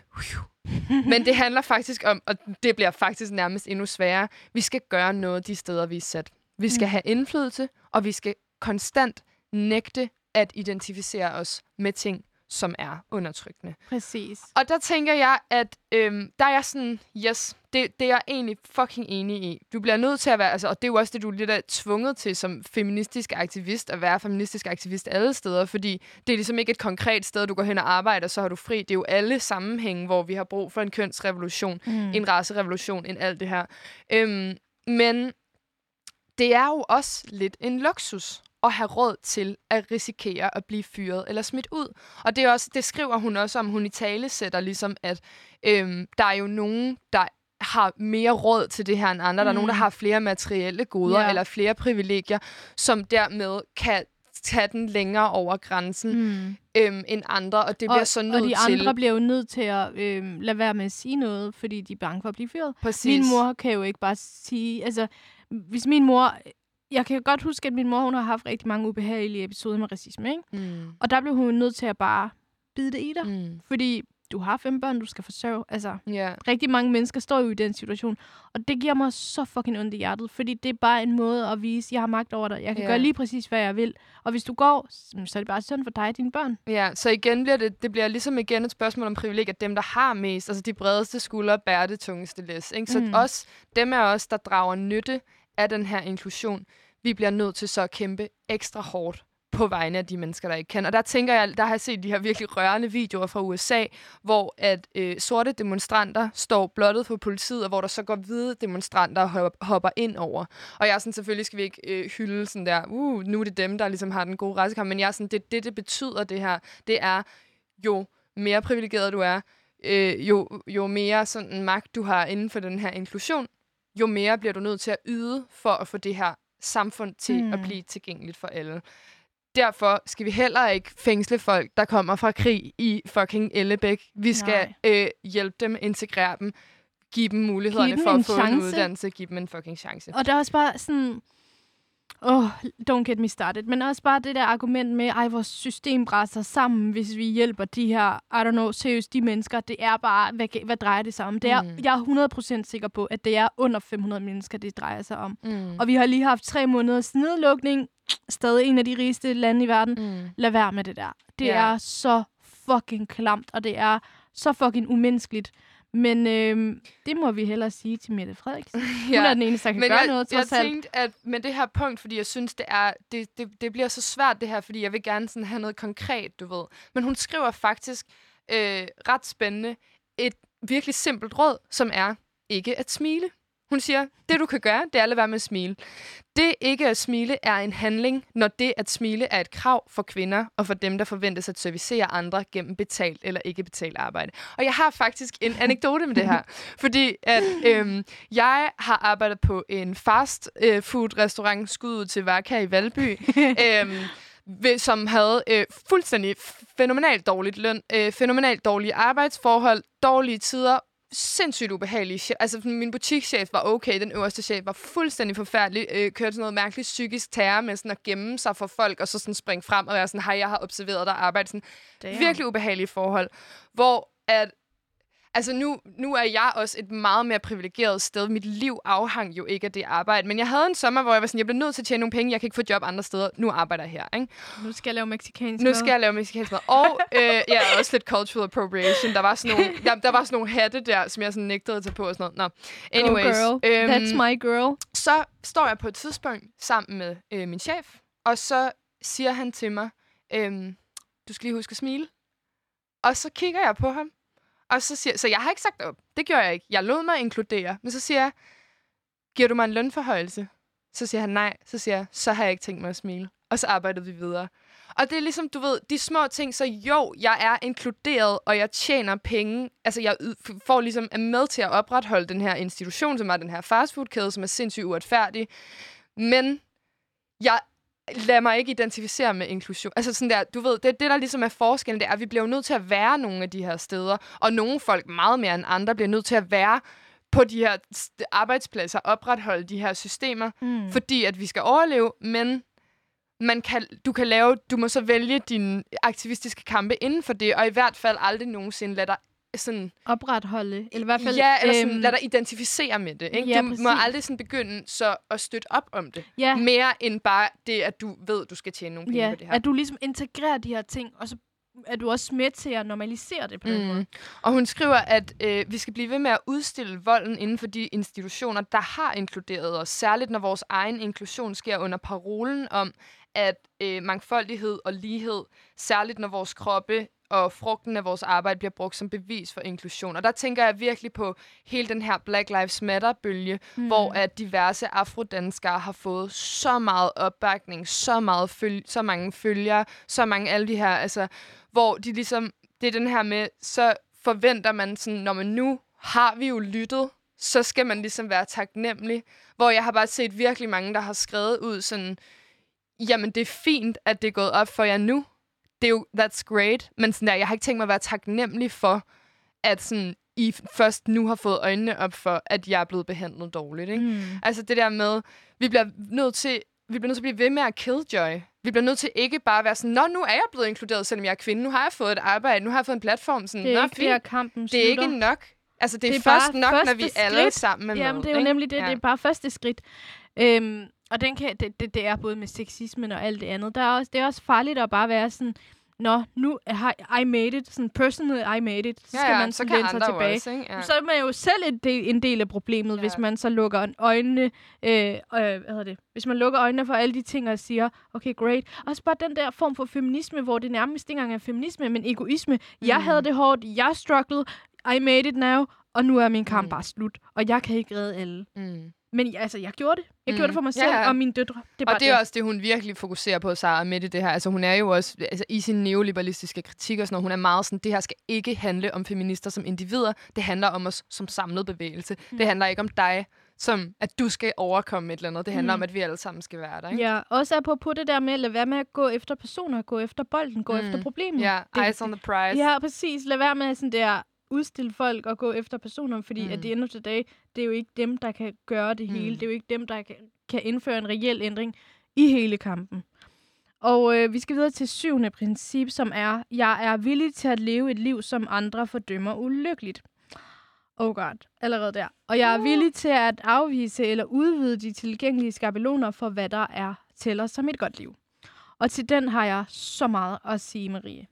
Fordi at Go med girl. min historie og den baggrund, altså sådan, jeg har sådan, lige for rigtig, rigtig kort, øh, jeg kommer fra en rigtig muslimsk, øh, meget, meget konservativ muslimsk familie, og brudt ud af det, og brudt ud af med alle de venner og sådan noget, som havde alle de der helt vildt sick, øh, toxic øh, krav og øh, alle mulige måder at se verden på, og proppet ned i halsen på kvinder. Især kvinder. Det var især noget, der var rigtig hårdt for kvinder. Igen, det her det er noget, der kommer mænd til fordel. Det, der var med det, det er, at for dem er det jo ulykkeligt, det liv, jeg lever. Fordi at jeg er uden for fællesskabet. Allerede mm. Der tænker de, hvordan kan det være, at hun ikke er blevet syg i hovedet nu? Altså, mm. Hvordan, kan, hvordan kan hun håndtere, at hun har været alene i tre år, uden at en eneste har vist sin støtte? Uden at allerede der, der tænker de, hun har bare et ulykkeligt mm. Liv. Tænk, at der er ikke nogen øh, muslimske mænd, der vil giftes med hende, fordi hun har dårlig ry. Og der er bare sådan, well, thank you, honey. Bad reputation. Well, thank you, honey. I wasn't even looking for you.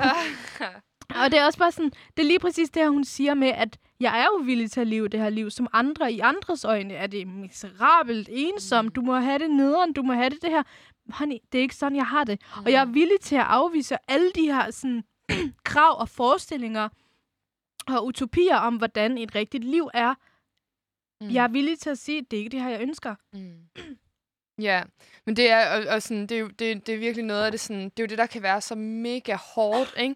Det her med, at sådan, du bliver konstant fortalt, at det er din egen skyld, ikke? At det er sådan, om det er jo bare, du vælger jo ikke at leve op til de her ting. Du gør jo tingene meget mere besværlige for dig selv. Hvor det er sådan, jamen hvad nu, hvis jeg ikke passer ind i de skabeloner? Du har givet mig, det er meget det der med sådan, nu giver vi jer alle sammen, okay, du sidder i en sandkasse, ikke? Nu giver vi jer alle sammen den der lille fucking trekant, og så skal I presse jeres selv sådan der igennem. Okay, det er en meget mærkelig metafor, men du ved sådan der, vi giver jer alle sammen den samme fucking pikring, og så skal I presse jeres pik igennem den, og hvis I så ikke sådan der får en orgasme af det, så er det sådan synd for jer. Hvor det er sådan der, måske har vi ikke alle sammen samme pikstørrelse, eller sådan. Ej, men seriøst, det er bare sådan, det er det der med, vi skal ligesom presses igennem nogle af de her ting, fordi det er det, samfundet gerne vil have, vi skal mm. synes er lykkeligt. Og så når vi ikke gør det, så er folk sådan, shit mand, pas nu på jer selv. Sådan der. Det er også meget den der, lad være med at sende nøgenbilleder, fordi hvad nu, hvis der er nogen, der deler det? Hvor det er sådan der, nej, i en verden, hvor at hvis jeg sender nøgenbilleder, så bliver de delt. Der vil jeg ikke, der er det ikke mit ansvar, mm. at jeg skal stoppe med at sende nøgenbilleder. Det er jeres ansvar, at de skal stoppe med at dele dem. Altså sådan, det, det, det Ja. der med at vende den rundt igen. Og ikke? igen, hvis man er denne her øh, unge pige, som kommer fra øh, en meget, meget muslimsk familie, eller en meget, meget troende familie, det der med, at mine forældre altid siger, Linda, lad være med at gøre alle de her ting, ellers er der ikke nogen mænd, der vil giftes med dig. Hvad sådan, hvorfor skal jeg? Jeg vil heller ikke giftes med alle de mænd. Hvorfor Nej. gør de alle de ting? Præcis. Det er bare sådan, Ja, ja. Og så er det dig, der er den sørgelige, hvor det er sådan der, jamen, det er jo dem, der er sørgelige, det er jo dem, der er altså, uattraktive, eller sådan, ikke? Mm, det er jo dem, der har nogle holdninger, der reelt er med til at Mm. uligestille kvinder og mænd og mennesker. Og det er, sådan, det er jo bare, åh, jeg gider ikke gå ind i det der nu. Men. Mm. man ved jo godt, at de fleste mennesker har et eller andet billede af, det er det her, der er lykken. Mm. Og altså, det er majoriteten, tænker, det her, det her, det er lykken. Og for andre er lesbiske par, de, er, de lever nok ulykkeligt, fordi de er ikke gift, og hvordan skulle de få børn? Og Hvordan I har man åh. sex uden en pik? Altså... Oh my fucking god. ja, men det, det hænger meget godt sammen med princip nummer 8, som er det her med, at jeg er villig til at genforbinde lykketræffet med lykkefølelsen. Og det her, hun, der bliver hun også sådan øh, psykoanalytisk, filosofisk-agtig, øhm, og laver sådan en sproglig fortælling af, at happiness faktisk kommer fra hap, som er sådan der en tilfældighed, altså noget happens. Og det der med, at vi skal væk fra de snævre skabeloner, vi har fået for lykken, fordi de handler om, er faktisk at udelukke det uberegnelige, skriver hun. Det her med, vi udelukker, at lykken kan opstå tilfældigt. Vi udelukker, at lykken er noget, der sker, at lykken er noget, og i stedet for gør vi ligesom lykken til et mål. Vi siger, mm. når, men når du så har tabt dig de her kilo, så bliver du glad. Når du har fået den her øh, øh, nye bil, så bliver du lykkelig. Når du har fået en livspartner, som gerne vil giftes med dig, så bliver du lykkelig. Lige pludselig står du, du er 70 år gammel, du har gjort alle de her ting, samfundet har sagt til dig, du er sådan, hov, øh, jeg er faktisk stadig ikke lykkelig. Eller sådan, mm. der, Mm. hvor jeg var mest lykkelig, var da jeg var til sådan der gymnasiefest, og sådan var ligeglad med de der ting. Eller, eller du ved, det er bare sådan, det handler om, altså, Også jeg, og det er så spændende, hun kalder det vold, fordi det er virkelig det der med, jeg føler, at den der vold er ligesom delt op i to ting. Det er både det der med, at vi er ikke, når vi fokuserer så meget på, hvad vi skal nå, eller sådan, hvad der er det rigtige, hvad der er det forkerte, så er vi ikke modtagelige over for alt det tilfældige. Mm. Og samtidig så er det jo også bare ret voldeligt, det der med, jamen hvad nu, hvis jeg er født til ikke at passe ind i det der? Jamen hvis jeg er bare- født øh, transkønnet, Ja. hvis jeg er født lesbisk, hvis Mm. jeg er født handicappet, Mm. hvad hvis jeg umuligt kan opnå den lykke, du har sagt til mig Mm. er lykken?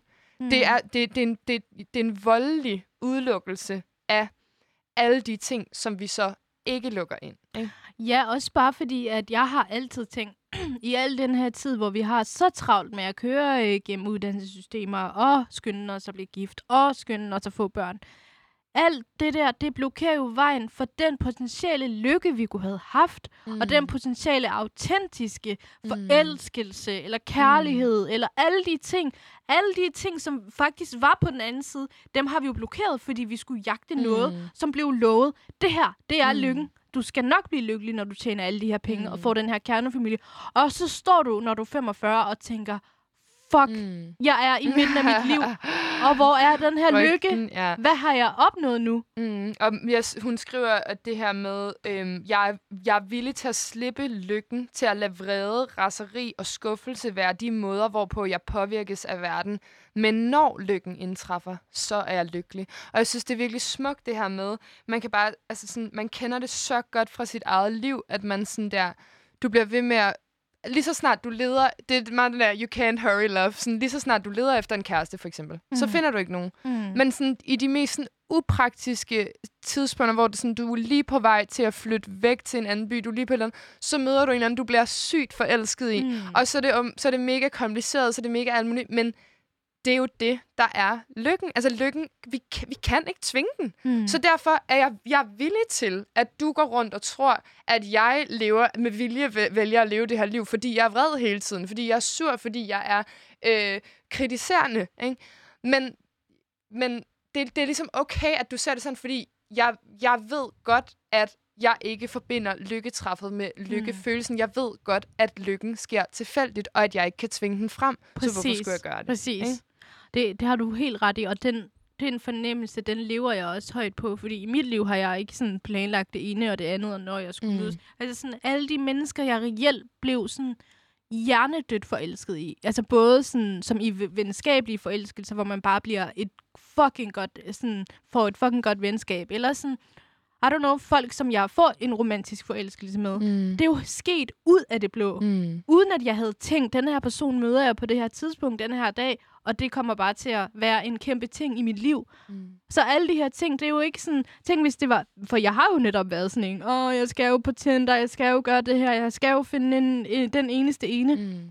Så møder man en eller anden halvklam, kedelig type, og bare tænker, Ja. oh my god. Det er ligesom øh, det der med sådan der, de, plan, de uplanlagte byture er altid de sjoveste, ikke? Ja. Altså sådan der, det er, det, jo mere du planlægger en fest, jo dårligere bliver den. Sådan, Mm. det, altså, Jeg, det jeg er bare godt. sådan, som person er jeg ikke sådan en, der planlægger ting til punkt og prikke. Jeg er bare sådan, seriøst, nogle gange er jeg bare sådan, jeg står op, og sådan, så at the end of the day, så skete der måske tre uforudsete ting, som var sådan der fucking hjernedød gode for Ja. mig. Og det er bare sådan, sådan er det bare. Det er sådan, jeg ved det ikke, det er heller ikke for at spille heldig og sige, ah, men jeg er så lykkelig og sådan noget. Der sker jo også nederen ting, og der, jeg bliver jo også ulykkelig og får Mm. ondt i hjertet. Og sådan, ting gør jo for eksempel fucking ondt, når det går galt, eller når, Mm. når man mister nogen. Men det, jeg siger, er bare, der er ikke noget, der kan erstatte de der autentiske, Mm. fucking helt sådan uforudsete oplevelser og følelser. Og det er jo ikke noget, fordi det er jo ikke noget, jeg har fået, fordi jeg skulle følge øh, en eller anden ting, som samfundet havde sat op for mig. Mm. Og vi skal videre til den næste. Det var den 9. vi er nået til, ikke? Yes. Jeg er villig til at bryde et hvert bånd, hvor værdi, øh, øh, uanset hvor værdifuldt det er, hvis det bånd skader mig eller andre. Igen, cut Spændende. toxic people Ja. off.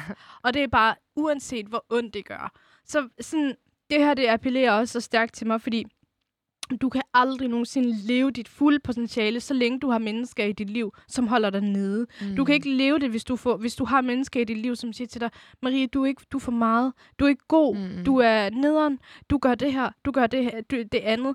Du skal, du skal begynde at date nogle mænd i stedet for. Du kommer Mm. ikke til at få øh, øh, øh, hvad hedder det, en succesfuld kær, et succesfuldt kærlighedsliv, hvis du dater kvinder. Og i og Mm. sådan, hvorfor? hvorfor? Hvorfor har du det menneske i dit liv? De accepterer jo ikke dig for den Marie, du er. Den Marie, du Mm. er skabt til at være. Mm. De vil gerne putte dig i en boks og sige, det er det her, der er, der behager mig. Det er sådan, jeg vil se dig. Og hvis du ikke opfylder det, så vil jeg blive ved med at putte pres på dig, indtil du ændrer sig. Og man ser jo også, det ændrer sig nogle gange, eller det påvirker dig nogle gange, og det kan godt have mm. En virkning, fordi man netop nogle gange har mennesker tæt på i sit liv, som man bliver presset af, og man til en vis grad i hvert fald prøver at behage.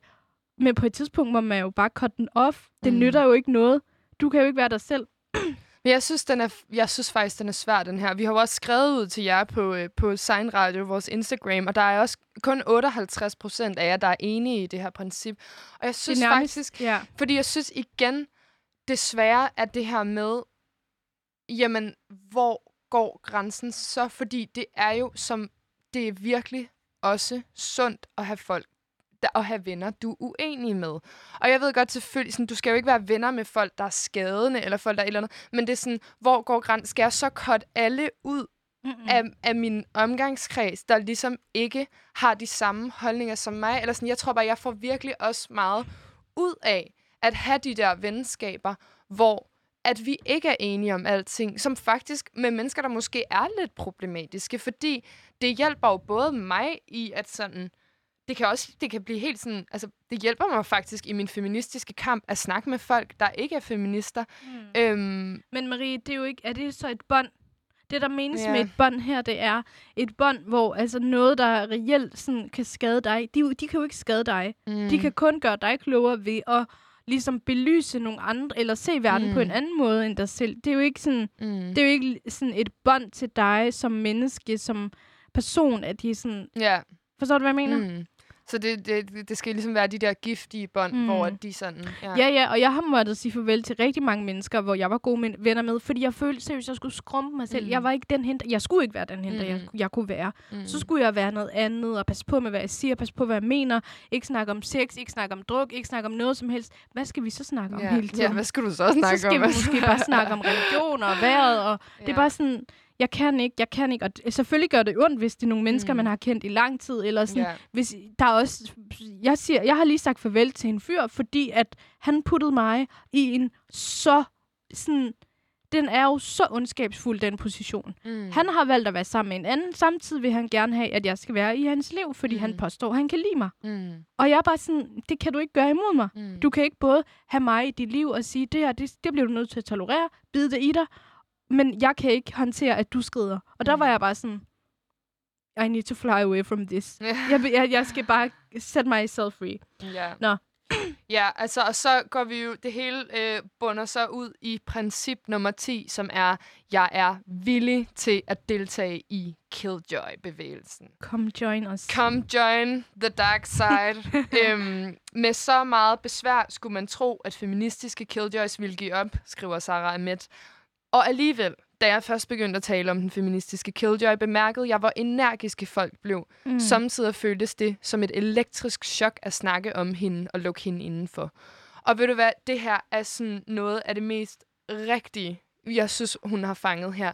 Det er netop det her med, igen, når vi snakker om lykkemyterne, vi snakker om de kasser, vi bliver puttet i, at de siger, folk siger, at vi gør utilfredsheden til min sag. Det folk ikke forstår, det er, at der ikke er noget mere empowering og smukt, end at anerkende de her problemer mm. og Mm. faktisk kæmpe en aktivistisk kamp Mm. inden for det. Og sådan der, nu vil jeg ikke lyde sådan helt sektagtig, eller sådan, men, men jeg er bare sådan, det folk, det kan godt være, at det virker som om, at jeg sidder på den der bar og bare skaber problemer for, for mig selv. Men det folk ikke forstår, det er, at jeg har haft problemer hele mit liv, som jeg nu endelig har fået lokaliseret.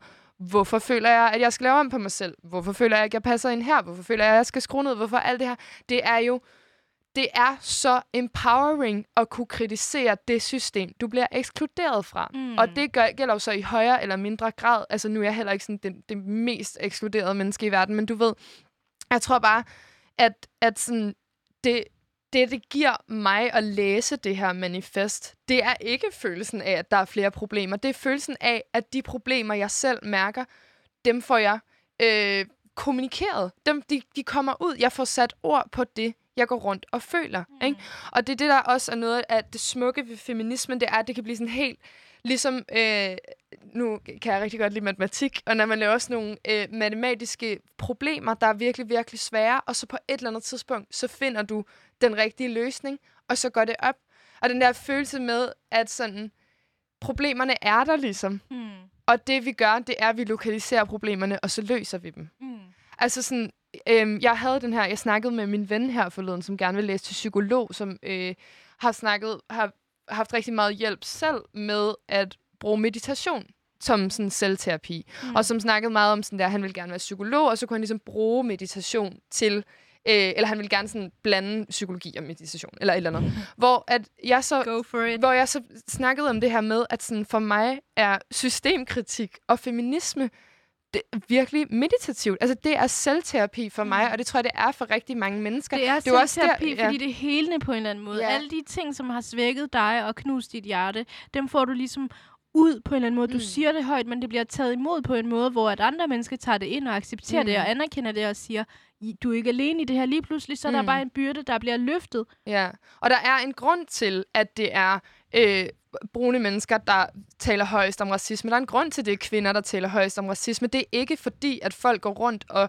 opfinder problemer. Det er fordi, at det er os, der mærker det. Mm. Og det er os, der afslører det. Og det er igen det her med, det er ikke problemer, vi opfinder. Det er noget, vi afslører, som der allerede har været. Det er begrænsninger, der har været for os i forvejen, som nu får lov til at blive anerkendt i dagens lys. Ikke? Præcis. Og Så vi er villige til at deltage i Killjoy-bevægelsen. yes, Det må man i hvert indeed. fald sige ja til. Og øhm, med det skal vi høre alle popper p-piller af Kamara Juf.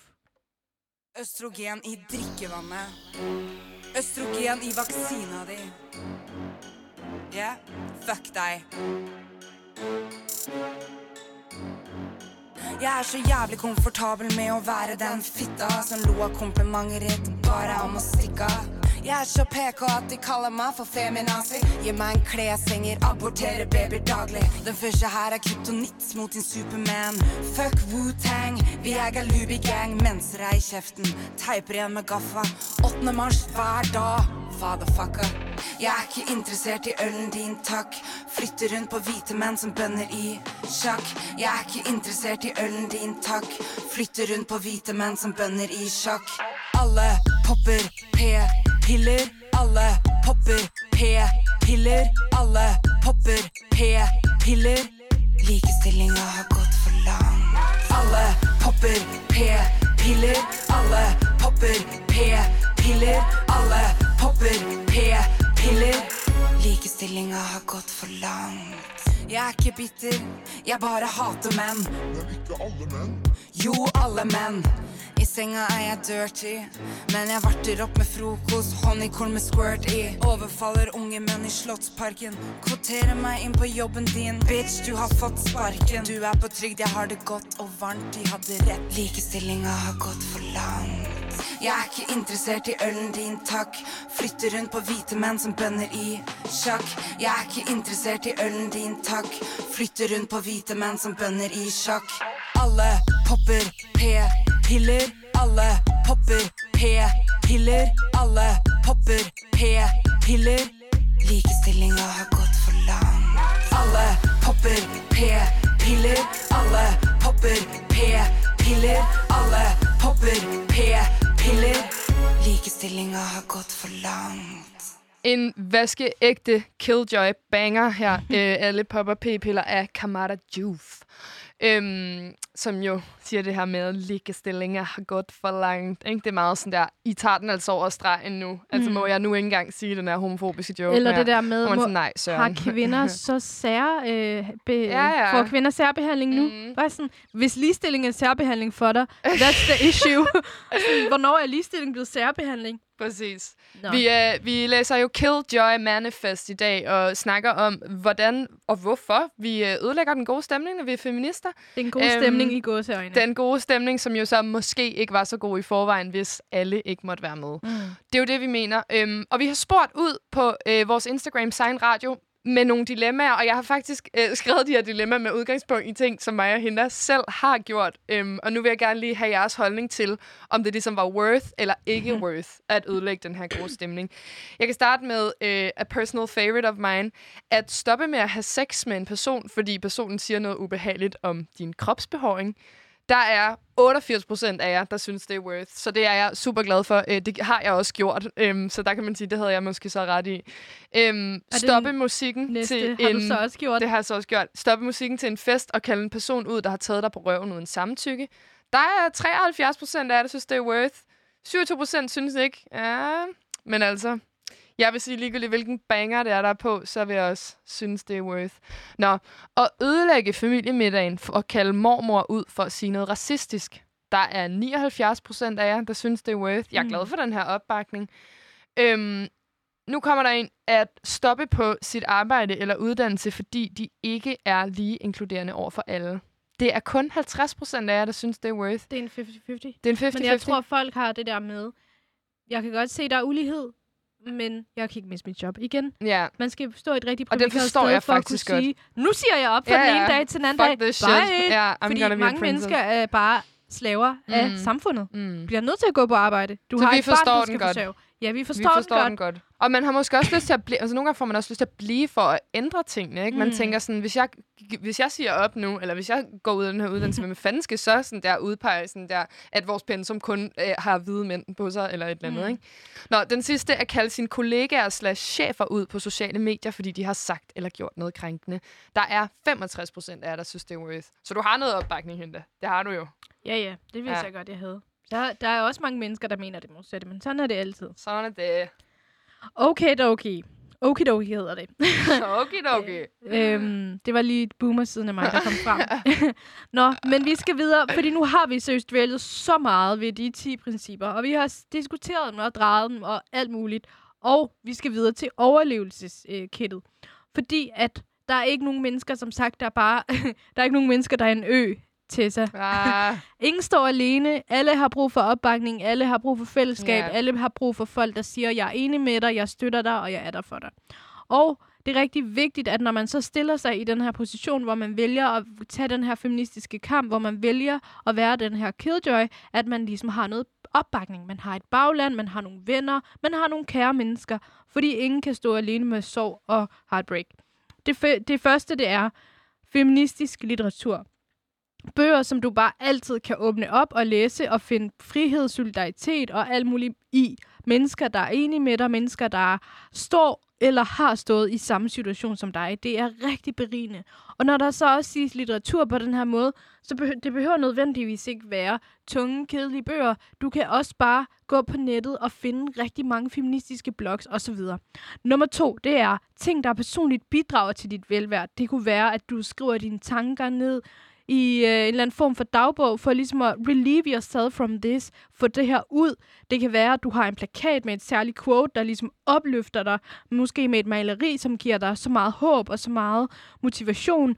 Det kunne være, at du øh, har et makeup bord og du rigtig godt kan lide at sidde og lege med makeup i flere timer og finde afslappning og alt muligt andet i det. Det er bare nogle ting, du kan ty til in the moment of sadness. Og så er der tre værktøj, og det er, ligesom, det er lidt ligesom den første. Opsøg de ting, du finder ro i. Opsøg de ting, der sætter dig fri. Hvis du har en vane med, at du sidder og strikker eller bager, når du bliver stresset eller sur på nogen, gør det for dig selv. Du recharger, og du får så meget mere energi mm. til at føre den her kamp ud. Fordi hvis alle mennesker bare kørt på 24-7 med fuld smadre, så brænder man ud på et tidspunkt, så magter man ikke mere, mm. fordi så falder man alt for dybt ned i kulkælderen. Men det er også spændende det her med, at hun skriver sådan ret konkret. Altså, feministiske værktøjer er, have en computer, hvor du skriver en blog, øh, have en kuglepen, pen, hvor du kan skrive ting ned, have en øh, stemmeseddel. Altså, du ved, det er ligesom de her, hvad kan jeg bruge? Det er meget sådan, det, det er bare spændende at tænke feminisme så meget sådan materielt. Hvad kan jeg bruge i min Mm. feministiske kamp? Er jeg god til at skrive? Er jeg god til at rappe? Er jeg god til at et eller andet? Mm. Så må jeg er jeg bruge god det. til at danse? ikke? Er jeg god til at lave forestillinger? Er jeg god til at være skuespiller? I don't know. Ja. ting, du er god til, som du ved, du er god til, og som også giver dig en følelse af, at du er god til noget. Mm. Nummer to, det er tid. Giv dig selv tid. Træk vejret. Ikke på den der nedladende måde. Åh, du er sur. Gå og tag din tid. Ja. Men vid, at du fortjener en tid til ligesom at trække vejret ind, trække vejret ud, tæl til 10. Det kunne, du kunne være, hvis du bliver pissed over noget, nogen har skrevet offentligt, hvor at der er nogen, der har svinet nogen til, eller lavet nogle vo- voldtægtsjokes, I don't know.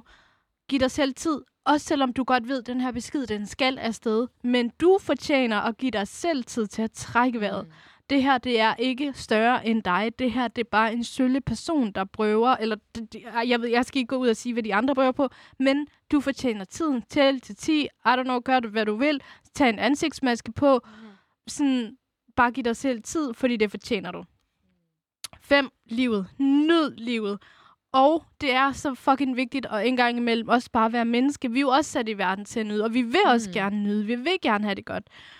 Vær glad. Øhm, nyd de ting, der sådan, giver dig en god følelse. Det kunne være sådan sommeraftener, hvor du bare hygger med dine venner, og I drikker noget vin. Det kunne være, at du hopper i havet. Det øger så mange menneskers livskvalitet, det der med bare at hoppe ned i noget vand og bare sådan føle sig fri. Det kunne være, at du har en, eller en sød hundevalg, der giver dig sådan lykke, fornemmelse af uskyldighed og sweetness. Øhm, jeg ved ikke, hvad folk kan lide, men det er bare nogle eksempler på de ting, jeg for eksempel godt kan lide. Nyforelskelser, orgasmer, Mhm. ting og sager. Altså ting, der Ja. virkelig får dig til at føle, at livet er værd at leve. Også selvom der er ubehagelige mennesker. Også selvom verden er et barsk sted. Mm. Og nummer 6, det er fritagelseskort. Altså, du må gerne faktisk fritage dig for nogle situationer, hvor du tænker, seriøst, det her det er så åbenlyst, og det provokerer mig så hårdt, Mm. men jeg gider ikke at tage kampen op. Jeg kan ikke tage Mm. kampen op, og ingen siger, at feminister skal tage alle kampe op. Altså, hvis du skulle tage en hver kamp op, hvis du havde oplevet noget på din vej hver eneste dag, og du skulle bare have de her snakke med hver eneste person, der gjorde noget, det vil man ikke kunne Mm. holde til. Så vælg din kampe med omhu, og hvis du bliver inviteret til arrangementer, eller befinder dig på en arbejdsplads, hvor du faktisk, hvor folk udfordrer dit værdisæt, så er det også okay at ligesom hive det her øh, sygemeldingskort ud og bare sige, jeg kan ikke, jeg er syg, jeg gider ikke komme til den her frebar med alle de her sexister, jeg kan ikke, jeg gider det ikke. Mm. øhm, nummer syv, det er også fællesskab, altid vigtigt. Andre killjoys. Det er vigtigt at have en omgangskreds. Det, det er befriende, at andre deler de samme værdier som dig. Også fordi, at som, så kan man også optræde som en killjoy i en anden, i en, en, i en anden killjoys liv. Altså det der med at sådan køre kontra på hinanden. Fordi som sagt, der er jo ingen af os, der har patent på, hvad frihed er. Nogle Mm. gange er det også bare mig, der har misforstået det. Nogle gange er det dig. Mm. Så Ahmed siger også, hun har et eksempel, hvor hun faktisk siger, i, i den pågældende situation var det hende, der havde misforstået noget. Mm. At andre mennesker ligesom agerede som killjoys i hendes situation. Ja. Men Og jeg vil vigtigt... lige sige, at Tessa OK har altså i dag øh, postet et billede, hvor der står Starting a girl gang of women aggressively supporting other women, so hands up if you want in, because we, if we get enough people, we're totally getting jackets. Og jeg er sådan der, sign me fucking in. Altså Ja. sådan der, jeg skal være med i Tessas girl gang. Mm. Der var lige en sådan, apropos, har brug for andre killjoys, ikke? Hmm. Lige præcis. Og det, det er lige præcis det, der faktisk det opsummerer rigtig godt det her punkt. Nummer 8. Det er humor. Vi var også lidt inde på det tidligere. Mm. Mm. Rigtig mange mennesker har sådan en forestilling om, at feminister er bare sådan nogle humorforladte, øh, I don't know, væsener. Ja. Det ved vi Sorry. godt ikke er rigtigt, fordi Det er jo fucking og Marie, grineren. altså, Det er jo fucking I sjovt. ved jo, hvor sjov vi er. Men det er vigtigt Det med latter. Altså, sjove det er jo også, altså sådan seriøst, det er jo også, videnskaben har jo også bevist, hvor sundt det er at grine og have det sjovt. Og øhm, det, er, det letter byrden for dine skuldre, det fjerner fokuset fra nedturene og alle de klamme ting og mennesker, der findes. Mm. Hashtag Donald Trump. Øhm, selvfølgelig griner man ikke med på voldtægtsjokes og åh, racistiske jokes, men der er også nogle andre ting, som er sjove i verden. Mm. Der, man kan godt have det sjovt uden at sparke andre ja. mennesker ned. Følelser. Læg dine følelser i dit kit. Se, hvad det gør. Betragt det. Respekter dine følelser. Lyt efter. Det er rigtig vigtigt, at man ligesom godt ved, det her, det føler jeg lige nu. Jeg er vred lige nu. Så skal, man, så skal du også ligesom lytte til det, og lade være med at undertrykke dine følelser. Mm. Det er også, altså, det er jo... Men det er, jo- og det er jo også en revolution, en værdiomvæltning i vores samfund. altså, Helt vi sætter sikkert. ikke pris på følelser. Vi Nå, men vi blev opdraget til at vide, at følelser er noget, der skal undertrykkes. Ja, du skal ikke lytte dine Nej, følelser. nej. Det er lige meget, hvad du, Du må føler. Du skal det, holde du må ikke kontrol. være skinger, du må ikke være hysterisk, Du du, må skal- ikke være vred. Ikke? Præcis. Der er jo, folk er jo så dæmpet og kontrolleret i Danmark. Det er så sygt, hvor mm. jeg bare Mm. tænker sådan der, alle er bare ens, fordi der er jo bare sådan den her, det her ideal om, at sådan er man jo, ej, du er for meget, ej, du griner for meget, ej, du er højlydt, ej, du, nu er du dramatisk, fordi når du er ked af det, så gør du det her. Nej, ved du hvad, øhm, vi er blevet opdraget til, at man skal ved et, øh, undertrykke sine følelser, og man skal ligesom ikke reagere på sine følelser, Mm. man skal ligesom dæmpe dem. Det er jo ikke rigtigt. Altså, selvfølgelig skal du holde kontrol over dig selv. Du skal ikke begynde at slå nogen. Selvfølgelig skal du altid sådan have en vis kontrol, men det er ikke mm. det, der Mm. menes med det. Mm. Kontrol og undertrykkelse er lidt to forskellige ting, når vi, handl- når vi snakker om vores følelser og den måde, som vi ligesom reagerer på vores følelser på. Så respekter dine følelser, respekter det, din krop siger til dig. Og det leder mig også til punkt nummer 10, som siger, din krop fortæller dig måske, at den ikke magter det, du beder den om. Og så må du lytte. Du må lytte til din krop, hvis den råber stop. Hvis den jamrer, så tag den med ro. Lyt til dine feministiske ører. De er jo også dit overlevelseskit. Altså, mm. you need to respect your body. That gave you this femininity. Mm. Ja. øhm, også, altså, sådan et eksempel er, at jeg har så meget PMS i dag, og jeg har det så dårligt. Åh, Og jeg er så sur. Og det er slet ikke sådan, det har ikke noget med det her at Nej, gøre, fordi nej. jeg, jeg har det så godt med at snakke og sidde om det her. Men, og der var jeg så sur på mig selv, fordi jeg var sådan, hvorfor har jeg det sådan her? Hvorfor mm. har jeg det Mm. sådan her? Solen skinner, det er 28 grader, jeg vil gerne ud og være lykkelig, som jeg plejer at være.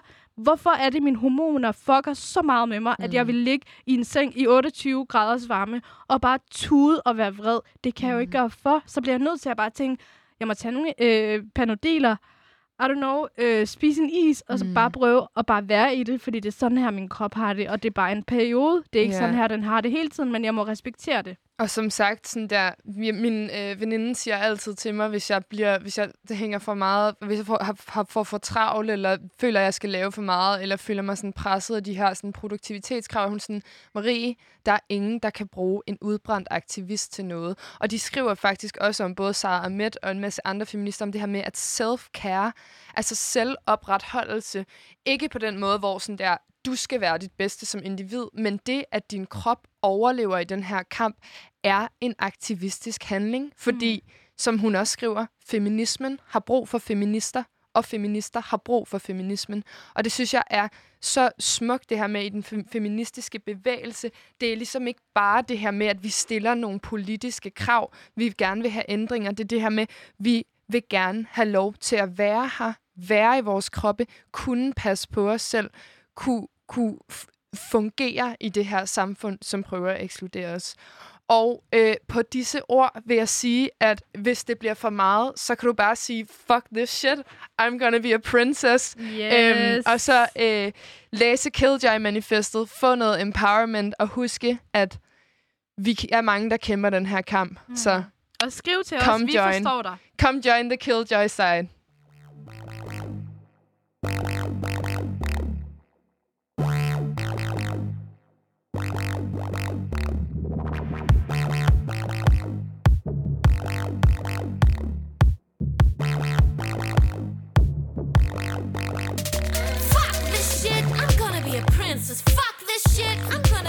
prince. Fuck this shit, I'm gonna be a princess. And I'll be like, I want it. I want it. I want it. I want it. I want a castle made out of all of my pleasures. Combing my hair, surrounded in treasures. Riding my elephant, signing my signatures want a nail polish made out of crystals that sing and fabulous dresses. And from Beijing, when I am a princess and I have no king, I'll be like, I want it.